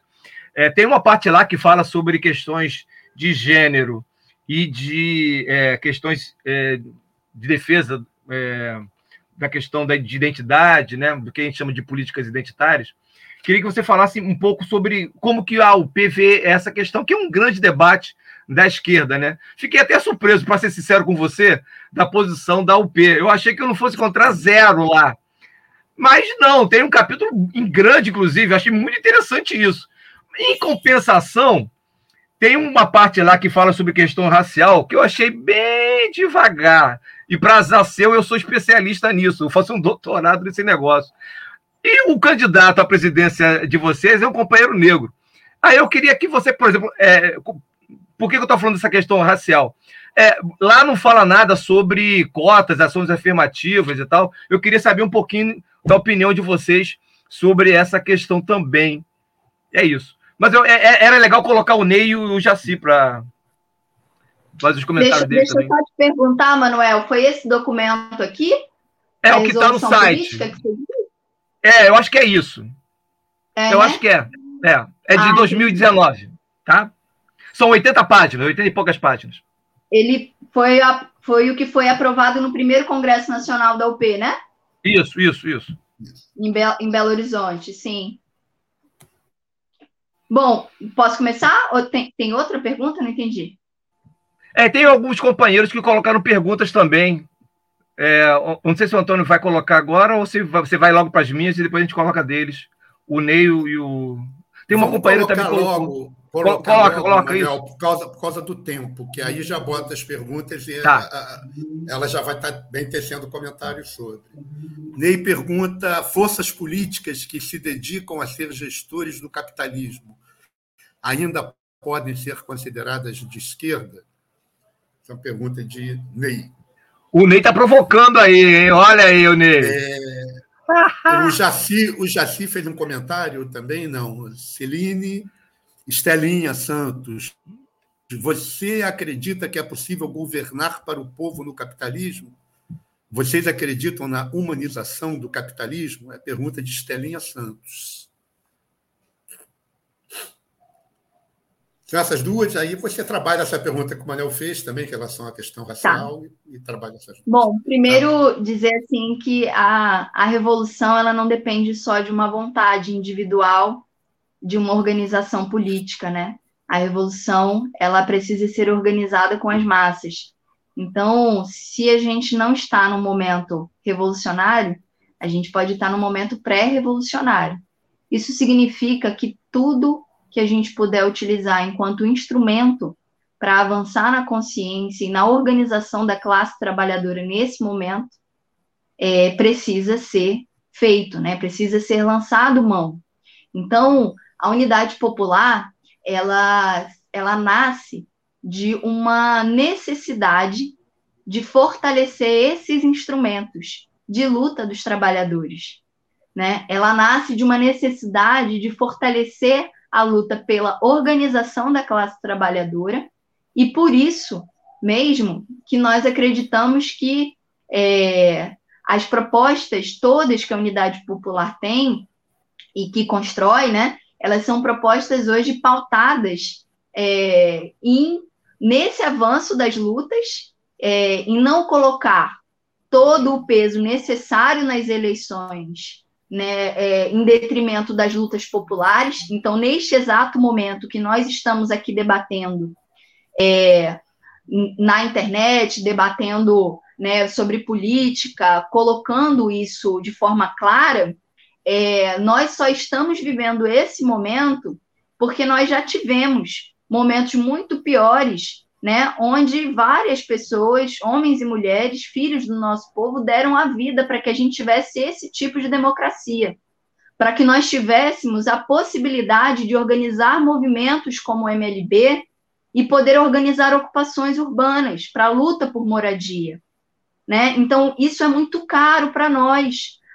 Nós não queremos nos limitar a este regime, nós queremos alargá-lo cada vez mais, nós queremos chegar a um outro tipo de sociedade, mas isso não significa que nós não tenhamos que usar todo e qualquer instrumento que exista nesse sistema para poder avançar nessa luta da classe trabalhadora. A unidade popular, ela se propõe a ser isso. A unidade popular não é um partido que se nega a organizar as lutas populares, pelo contrário, ela vem disso, a sua origem é essa. Então, é, quando a gente diz que o nosso programa o tempo inteiro defende, como, por exemplo, o Programa para as Cidades Brasileiras defende que é preciso uma transformação na forma de pensar as cidades, a gente está dizendo que existe uma grande contradição, e é uma contradição de classe, entre ricos e pobres, e que isso só vai acabar com a transformação desse sistema, certo? Mas a gente não pode dizer que as ocupações devem acabar, que a, que a gente deve deixar de organizar as ocupações para que o povo tenha acesso à moradia, ou a gente diz isso? Não. Então, da mesma maneira, é a unidade popular, ela é esse instrumento, né, para fortalecer é, essa, essa luta emancipatória, de fato, da nossa classe. Né? Ela se propõe a ser isso, assim como uma série de outras organizações que também caminham aí é, nessa mesma direção. É, em especial, Manuel, que se colocou, eu vou ter que discordar de você que a gente não coloca a questão do negro, porque se, eu não sei se você conseguiu ler os, no, os, os oitenta pontos, mas a gente coloca desde a apresentação da unidade popular, tanto que a questão da formação econômica do Brasil, a gente coloca que existe uma questão determinante do acúmulo de riquezas no nosso país, que ele passa pela escravidão. Ele passa por um processo de escravização de seres humanos que eram livres e que foram escravizados, explorados, para que, de fato, tivesse acúmulo de riqueza no nosso país. E nós colocamos isso como um pilar que deve ser derrubado. Se hoje nós apresentamos um camarada negro, não é simplesmente porque a gente quer dizer, não, não, não basta ser um homem negro, mas a gente se propõe a reverter a lógica, não só da representatividade, mas colocar em evidência que os negros têm que ser poder nessa sociedade, que as mulheres também têm que ser poder nessa sociedade, ainda que esse poder ainda seja muito limitado. Né? Quando a gente coloca na apresentação da Unidade Popular sobre as lutas sociais do povo brasileiro, nós colocamos diversos episódios onde o povo negro organizado foi fundamental. Nós dizemos que nós queremos reviver é, é, cidades inteiras, como foi Palmares, por exemplo, né? Como, que nós queremos transformar as cidades em Palmares, onde o povo vivia livremente, né? Onde o povo tinha o que comer, né? Onde o povo tinha o seu refúgio. Né? Então, isso é trazer a tônica da questão racial o tempo inteiro. Quando a gente coloca sobre a questão econômica, a perspectiva de que hoje, no nosso país, a classe trabalhadora ela tem é, na sua base de principais explorados os homens negros, as mulheres negras nesse país, a gente está chamando atenção para essa situação. Nós é, é, colocamos as, as questões sociais dentro disso, quando a gente fala também sobre a questão dos povos originários do nosso país. Então, talvez cause algum tipo de estranheza é, a gente não ter um capítulo específico para tratar disso ou se aprofundar, porque nós entendemos que a luta do povo negro e que a luta dos povos originários, ele não é um capítulo da nossa história apenas, ele é parte integrante da nossa história. Então, quando a gente faz um programa, apresenta um programa como o Programa da Unidade Popular, onde a gente coloca diversas questões fundamentais, em todas elas perpassa a nossa avaliação sobre a questão de classe, sobre a questão de raça no nosso país. E aí, para concluir, né, porque eu acho que eu, eu, eu, eu fico bastante eufórica, né, para apresentar isso, eu sou, não, não consigo esconder a minha paixão aqui pela Unidade Popular e pela, pela construção desse partido, mas é, essa questão identitária ela é também um espaço em que a gente consiga desenvolver esse diálogo com a população. Veja, por exemplo, é, essa questão de, de... Nós hoje vivemos em um, em, um, em um país onde tudo foi conquistado com muita luta.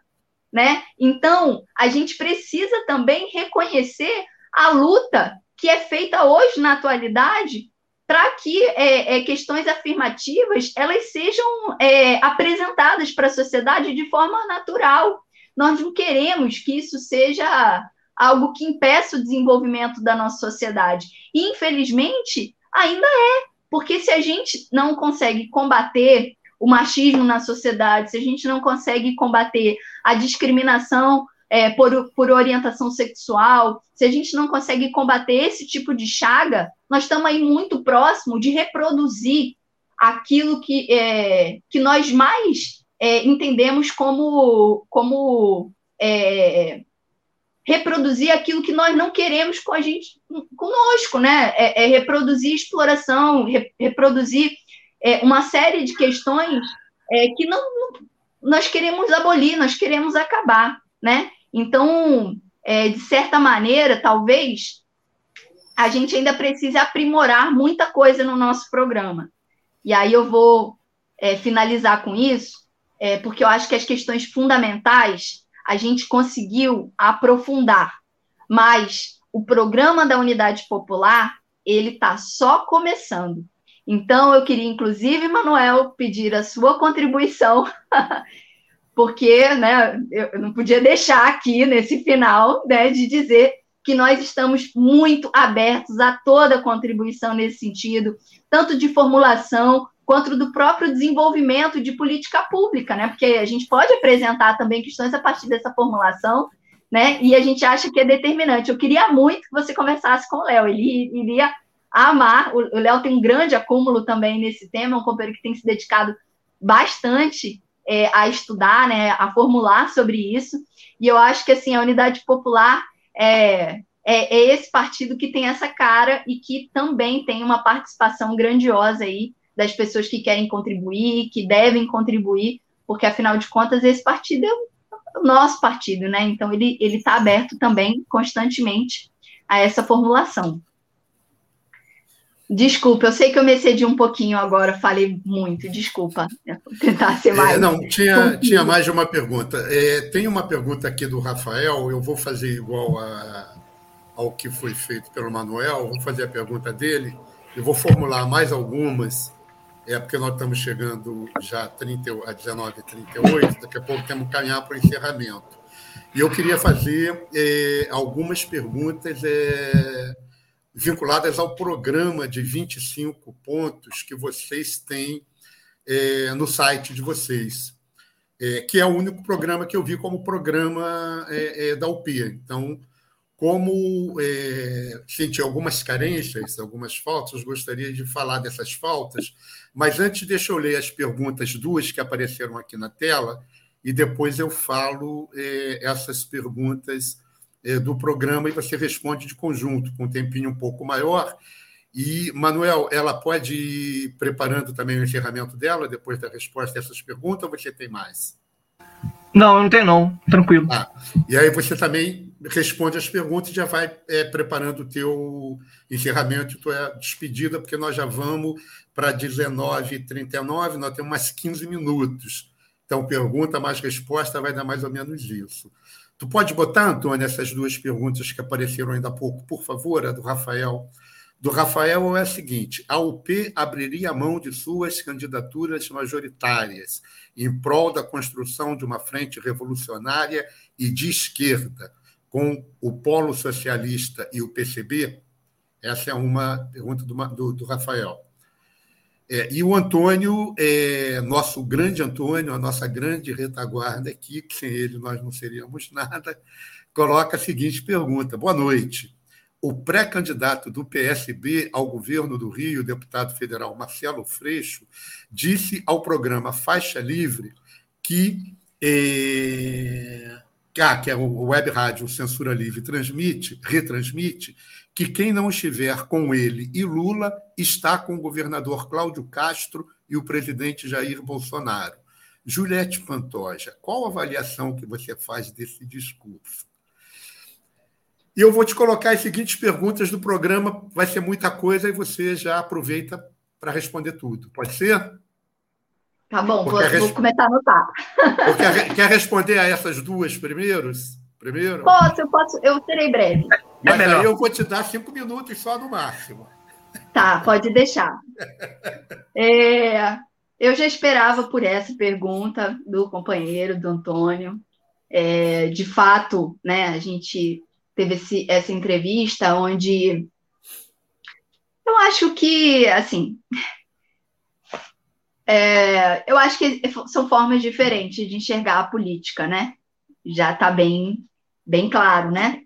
É, a Unidade Popular é um partido que fortalece a luta é, popular e, por isso mesmo, mesmo diante de uma pandemia como foi, como essa que a gente vive, é, fez questão de convocar uma jornada de lutas é, contra o Bolsonaro, né? Uma jornada de lutas é, reivindicando é, que, de fato, esse governo ele fosse responsabilizado pelas mais de seiscentas mil mortes durante a pandemia, né? A Unidade Popular é um partido que se organiza é, para combater e faz isso é, é de forma muito clara, denunciando o, o, o, denunciando o fato de, no alto escalão desse governo, a gente ter uma série de militares de alta patente que não estão cumprindo com o seu dever, né, estando no Exército, estão enfiados dentro de ministérios, né, ministérios é, comandando aí a população civil através desse governo, que é um governo é, que é praticamente um governo civil-militar, esse do Bolsonaro. A Unidade Popular é um partido que, durante toda a sua trajetória, vem, inclusive, chamando a atenção para essas aproximações sucessivas que o governo Bolsonaro tem feito, capazes de, na nossa avaliação, inclusive, tentar um golpe contra o nosso país, né? Então, é, inclusive, no momento como a gente está estimulando é, situações em que os próprios militares, né, assumam esse, o comando de diversas pastas importantes, mas não só isso, né, ameaçando publicamente as instituições democráticas, ameaçando é, publicamente o resultado das eleições, né? Então, se a Unidade Popular, ao longo de toda a sua trajetória, é, nesses últimos anos de enfrentamento do governo Bolsonaro, vem organizando este tipo de resistência, eu acredito que nós não podemos é, classificar a Unidade Popular como do lado de Bolsonaro. Então, é, quero deixar isso aqui muito claro, porque eu acho que é, a gente precisa ter responsabilidade com o que se fala, né? Precisa se ter consequência sobre o que fala. E eu acho que essa declaração ela não contribui em nada. Nós não temos o Freixo como o principal inimigo nessas eleições, muito pelo contrário. Nós queremos fortalecer o campo da esquerda nessas eleições.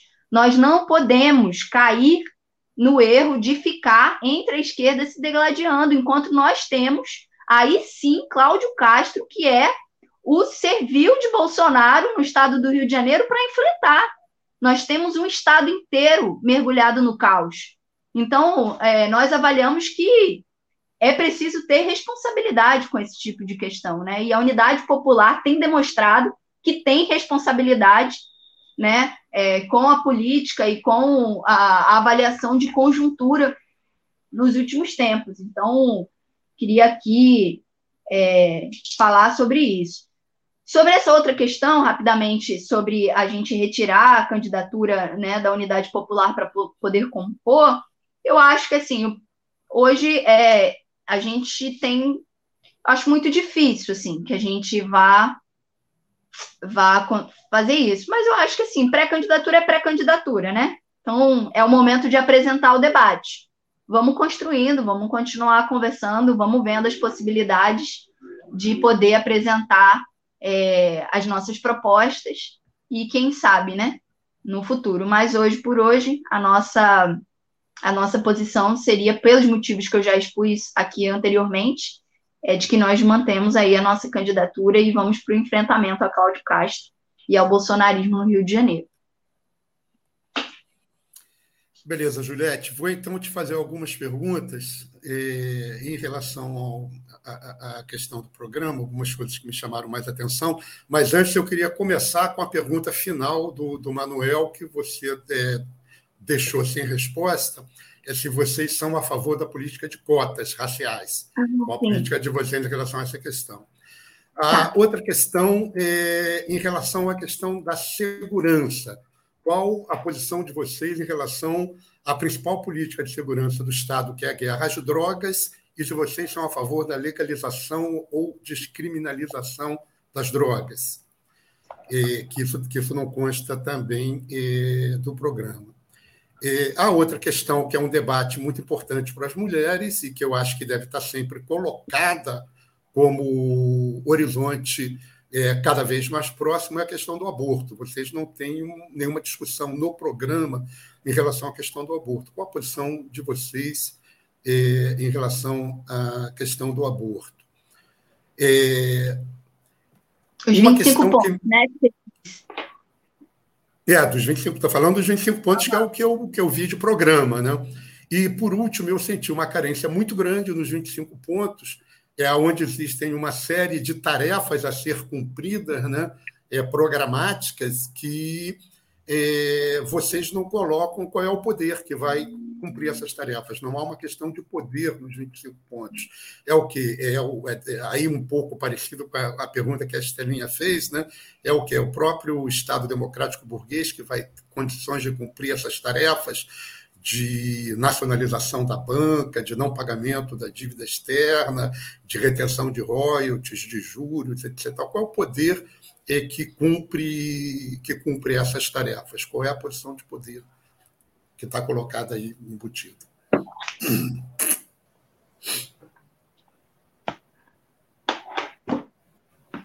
É, bom, esses vinte e cinco pontos, né, que são o programa da Unidade Popular, ele foi registrado, registrado em cartório em setembro de dois mil e dezesseis, né, logo depois é, a gente teve um outro processo de legalização e ele foi registrado novamente, né, em dois mil e dezenove. Nós tivemos um longo processo de construção da U P, então grande parte desses debates, né, que você coloca, que não estão nos vinte e cinco pontos, eles aparecem de uma maneira ou outra também dentro da resolução política como um todo. Né? Então, essa coisa mesmo da luta das mulheres e da defesa dos direitos das mulheres, porque nós entendemos que o aborto ele é um direito das mulheres e ele é um caso de segurança, é de saúde pública. Né? Então, assim, ao passo que nós temos, inclusive, é, olhando na América Latina, uma série de avanços nesse sentido, a gente ainda permanece numa política extremamente atrasada é, no nosso país, inclusive tendo que presenciar situações como essas que aconteceram nas últimas semanas de uma criança de onze anos que teve o aborto negado, em que pese ainda ser, é, no nosso país, dado a possibilidade do aborto é, sem ser... crime, né, sem ser um crime, em casos de estupro, como foi a situação dessa criança, é, mesmo assim ainda foi negado e ela passou por uma série de outras violências é, no decorrer do processo. Né? Então, é de fato uma mentalidade muito atrasada, a gente tem uma legislação muito atrasada nesse sentido, né? E nós defendemos é, de forma veemente isso como política pública. É, a questão da descriminalização das drogas, né? A gente entende que, assim, isso precisa ser discutido no Rio de Janeiro é, ainda com mais ênfase. É claro que é, você fala de descriminalização das drogas, né? Mas se fala especialmente da questão da maconha, né? Que hoje, é, inclusive, po- poderia cumprir outras funções, né, inclusive para dar condição de tratamento é, médico para diversas, para diversas é, é, doenças existentes, né, no nosso país e que nem isso é permitido, ou ainda o próprio uso recreativo da maconha. Isso são debates que perpassam a construção do nosso programa, né, e que nós temos aqui como esses vinte e cinco pontos apresentados é, uma síntese das questões mais concretas, mas isso não significa que não exista um debate e que não exista defesa sobre alguns desses pontos. Mais especificamente sobre essa questão da descriminalização, isso ainda está hoje é, como o debate principal nosso, ligado à questão de saúde pública, né? Ligado principalmente à questão é, do, do uso medicinal e outras questões. É, a política de segurança, que aí já é uma política que no estado do Rio de Janeiro é mais voltada para a guerra contra os pobres, né? Ela no nosso entender, ela não está intrinsecamente ligada a uma política de combate às drogas, né? Porque se você parar para analisar, de fato, né, é, o que tem sido feito, a forma com que tem sido feito no nosso Estado, essa política de insegurança pública, ela não se baseia em grandes apreensões de drogas ou em grandes apreensões de armamento nas comunidades do Rio de Janeiro. Ela se baseia principalmente em operações, é, assim, até poderia dizer operações criminosas mesmo, né, que, que é, como foi as recentes chacinas, né, do Jacarezinho, da Vila Cruzeiro, é, onde, na verdade, o nosso povo é o que mais sofre com isso. Então, é, como debater a segurança nesse sentido? Né? Eu acho que, assim, existe um debate principal que é transformar a questão da segurança em uma, uma, uma segurança com inteligência, não principalmente com a questão do armamento, mas com mais inteligência. Transformar o debate de segurança em um debate ligado às questões sociais, às questões educacionais, né? A questão fundamental das oportunidades. É, você tem no Rio de Janeiro hoje, por exemplo, uma população carcerária de mais de cinquenta mil pessoas. Né? O que, que se faz? Que, qual é a política que é implementada para essas pessoas hoje? Grande parte dessas pessoas não cometeram crimes é, brutais, né? Crimes contra a vida, né? Muitos ali até cometeram pequenos delitos e estão num processo de encarceramento em massa que, que é extremamente complicado. Então, quando a gente debate esse tipo de questão, envolve muita coisa, né? Então, envolve realmente fazer um debate mais profundo com a sociedade e que apresente, de fato, um programa que ele perpasse por tudo isso, né? Para uma construção é, não só de, de, de um pensamento é, punitivo, mas também de um pensamento de ressocialização ou até mesmo do, de um pensamento de educação para que não se cometa esse tipo de... de é, para que não se chegue, né, a esse tipo de situação e de oportunidades, né, para que esses pequenos crimes, pequenos delitos, eles também nem cheguem a acontecer. Então, assim, é uma, é uma questão bastante complexa, mas que, de fato, a gente precisa de um aprofundamento. É, como eu disse, assim, né, esse, essa resolução política, ela tem esses vinte e cinco pontos atrás, que eles são meio que uma... uma questão geral.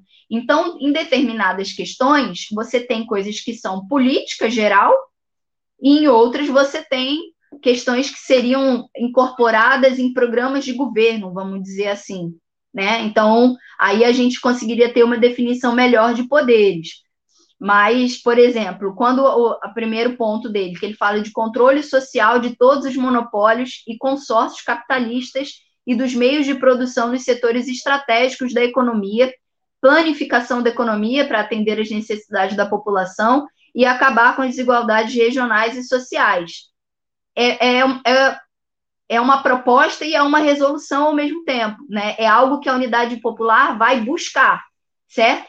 Então, assim, é, quando a gente fala qual o poder respectivo, é aquilo que se encaixa com aquela necessidade. Então, assim, onde a gente consegue ter o controle, né, o controle social, inclusive dos meios de produção, desses setores estratégicos. Como é que você faz uma defesa disso? Identificando quais setores estratégicos são esses. Por exemplo, nós entendemos que a, a empresa pública, a Petrobras hoje, ela está neste campo das empresas no setor estratégico para o desenvolvimento do país. Por isso, ela tem que estar sobre domínio total, completo, do Estado, que aí, no caso, o ente federativo, é, é, que é o, o principal, né, assim, que tá, deve estar na mão é, do controle social e do controle popular, é, com base a, a você entender que essa, que essa empresa, que é a Petrobras, ela precisa ser cem por cento pública, estatal, e está sob controle do Estado. Então, é, quando a gente tem perguntas como essa, elas se adaptam. Se eu fosse dizer que para o estado do Rio de Janeiro, né, é, eu poderia defender que a CEDAE é, por exemplo, né, a CEDAE que agora, né, foi privatizada, agora é a Águas do Rio e está aí é, enfim, é, garantindo aí o abastecimento só de uma, de uma outra região, né, da questão da Baixada e tudo mais, mas eu diria que a, a CEDAE, por exemplo, ela está num ramo estratégico, né, porque é água, é, é, é saneamento básico. Então, assim, a nossa defesa no estado do Rio de Janeiro é, inclusive, que seja, que a CEDAE, ela, ela seja, que a gente suspenda, né, essa venda da CEDAE, que a gente retome o controle completo do Estado sobre a CEDAE. Então, são questões que são mais nesse campo. Como eu disse, como ele é um programa registrado em cartório, ele tem um detalhezinho também, né, que ele não pode, é, ele não pode ser muito, ele não pode exceder muita coisa. Então, eu acredito que ao longo desses próximos anos também a gente vai aperfeiçoar. E aí eu sei que meu tempo já acabou, mas sobre a questão das cotas, nós entendemos que as cotas afirmativas são importantes, né? Assim como é, eu já tinha colocado anteriormente, né, que isso faz parte de um processo de alargamento da democracia. Então, se você acha que, é, né, se você entende que as cotas são importantes para aumentar é, a, a, o acesso, né, dos estudantes de escola pública, né, é, enfim, da, da, da, do nosso povo à universidade, nós com certeza defendemos e achamos que isso é uma política importante, mas não basta. Afinal de contas, a gente defende, por exemplo, o livre acesso à universidade, né? Então, é, é alargar até o ponto da gente conseguir ter tudo. Pessoal, eu não sei se eu consegui responder tudo, agora nesse final, acabei que é muita coisa, eu sou um pouquinho prolixa, vocês perceberam, mas eu estou aberta a novos convites, se vocês gostarem e quiserem aprofundar um pouco mais em outro momento. Que eu adorei. Aí, para concluir, adorei, muito obrigada pelo convite, viu? Queria aqui agradecer demais vocês, dizer que a Unidade Popular está aí à disposição também para esse debate e para a construção das lutas, né? Fortalecer com os companheiros da F A S e do Coletivo de Coletivos, que nós estamos aqui também para fortalecer as lutas do nosso povo, que é o principal. Juliette, eu, eu, só para encerrar, eu queria dizer que hoje nós temos uma pessoa assistindo, que é a Viviane, e ela é uma companheira do Coletivo Casulo, que tem dois filhos que são da U P. Olha, tem... que legal! É, e ela, inclusive, está tá fazendo aniversário, parabéns para ela, beijo, mas elas têm o Yuri e a Lara, que são é, militantes da U P. Um grande beijo para você, Viviane. Vamos nos conhecer pessoalmente.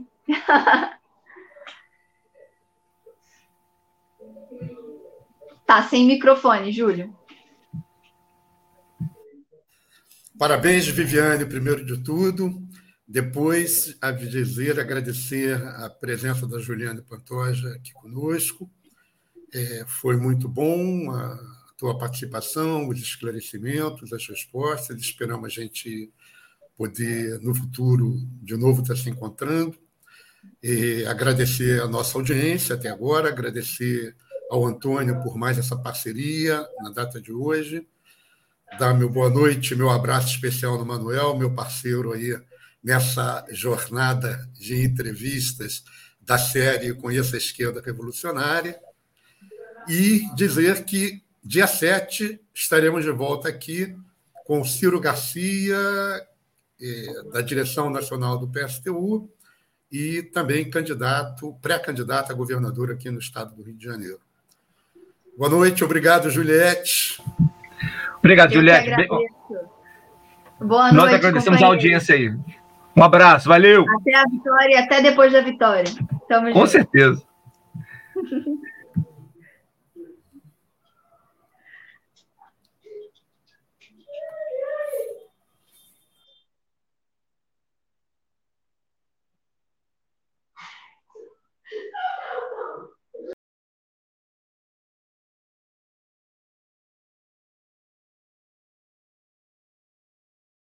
Quintas Político-Culturais.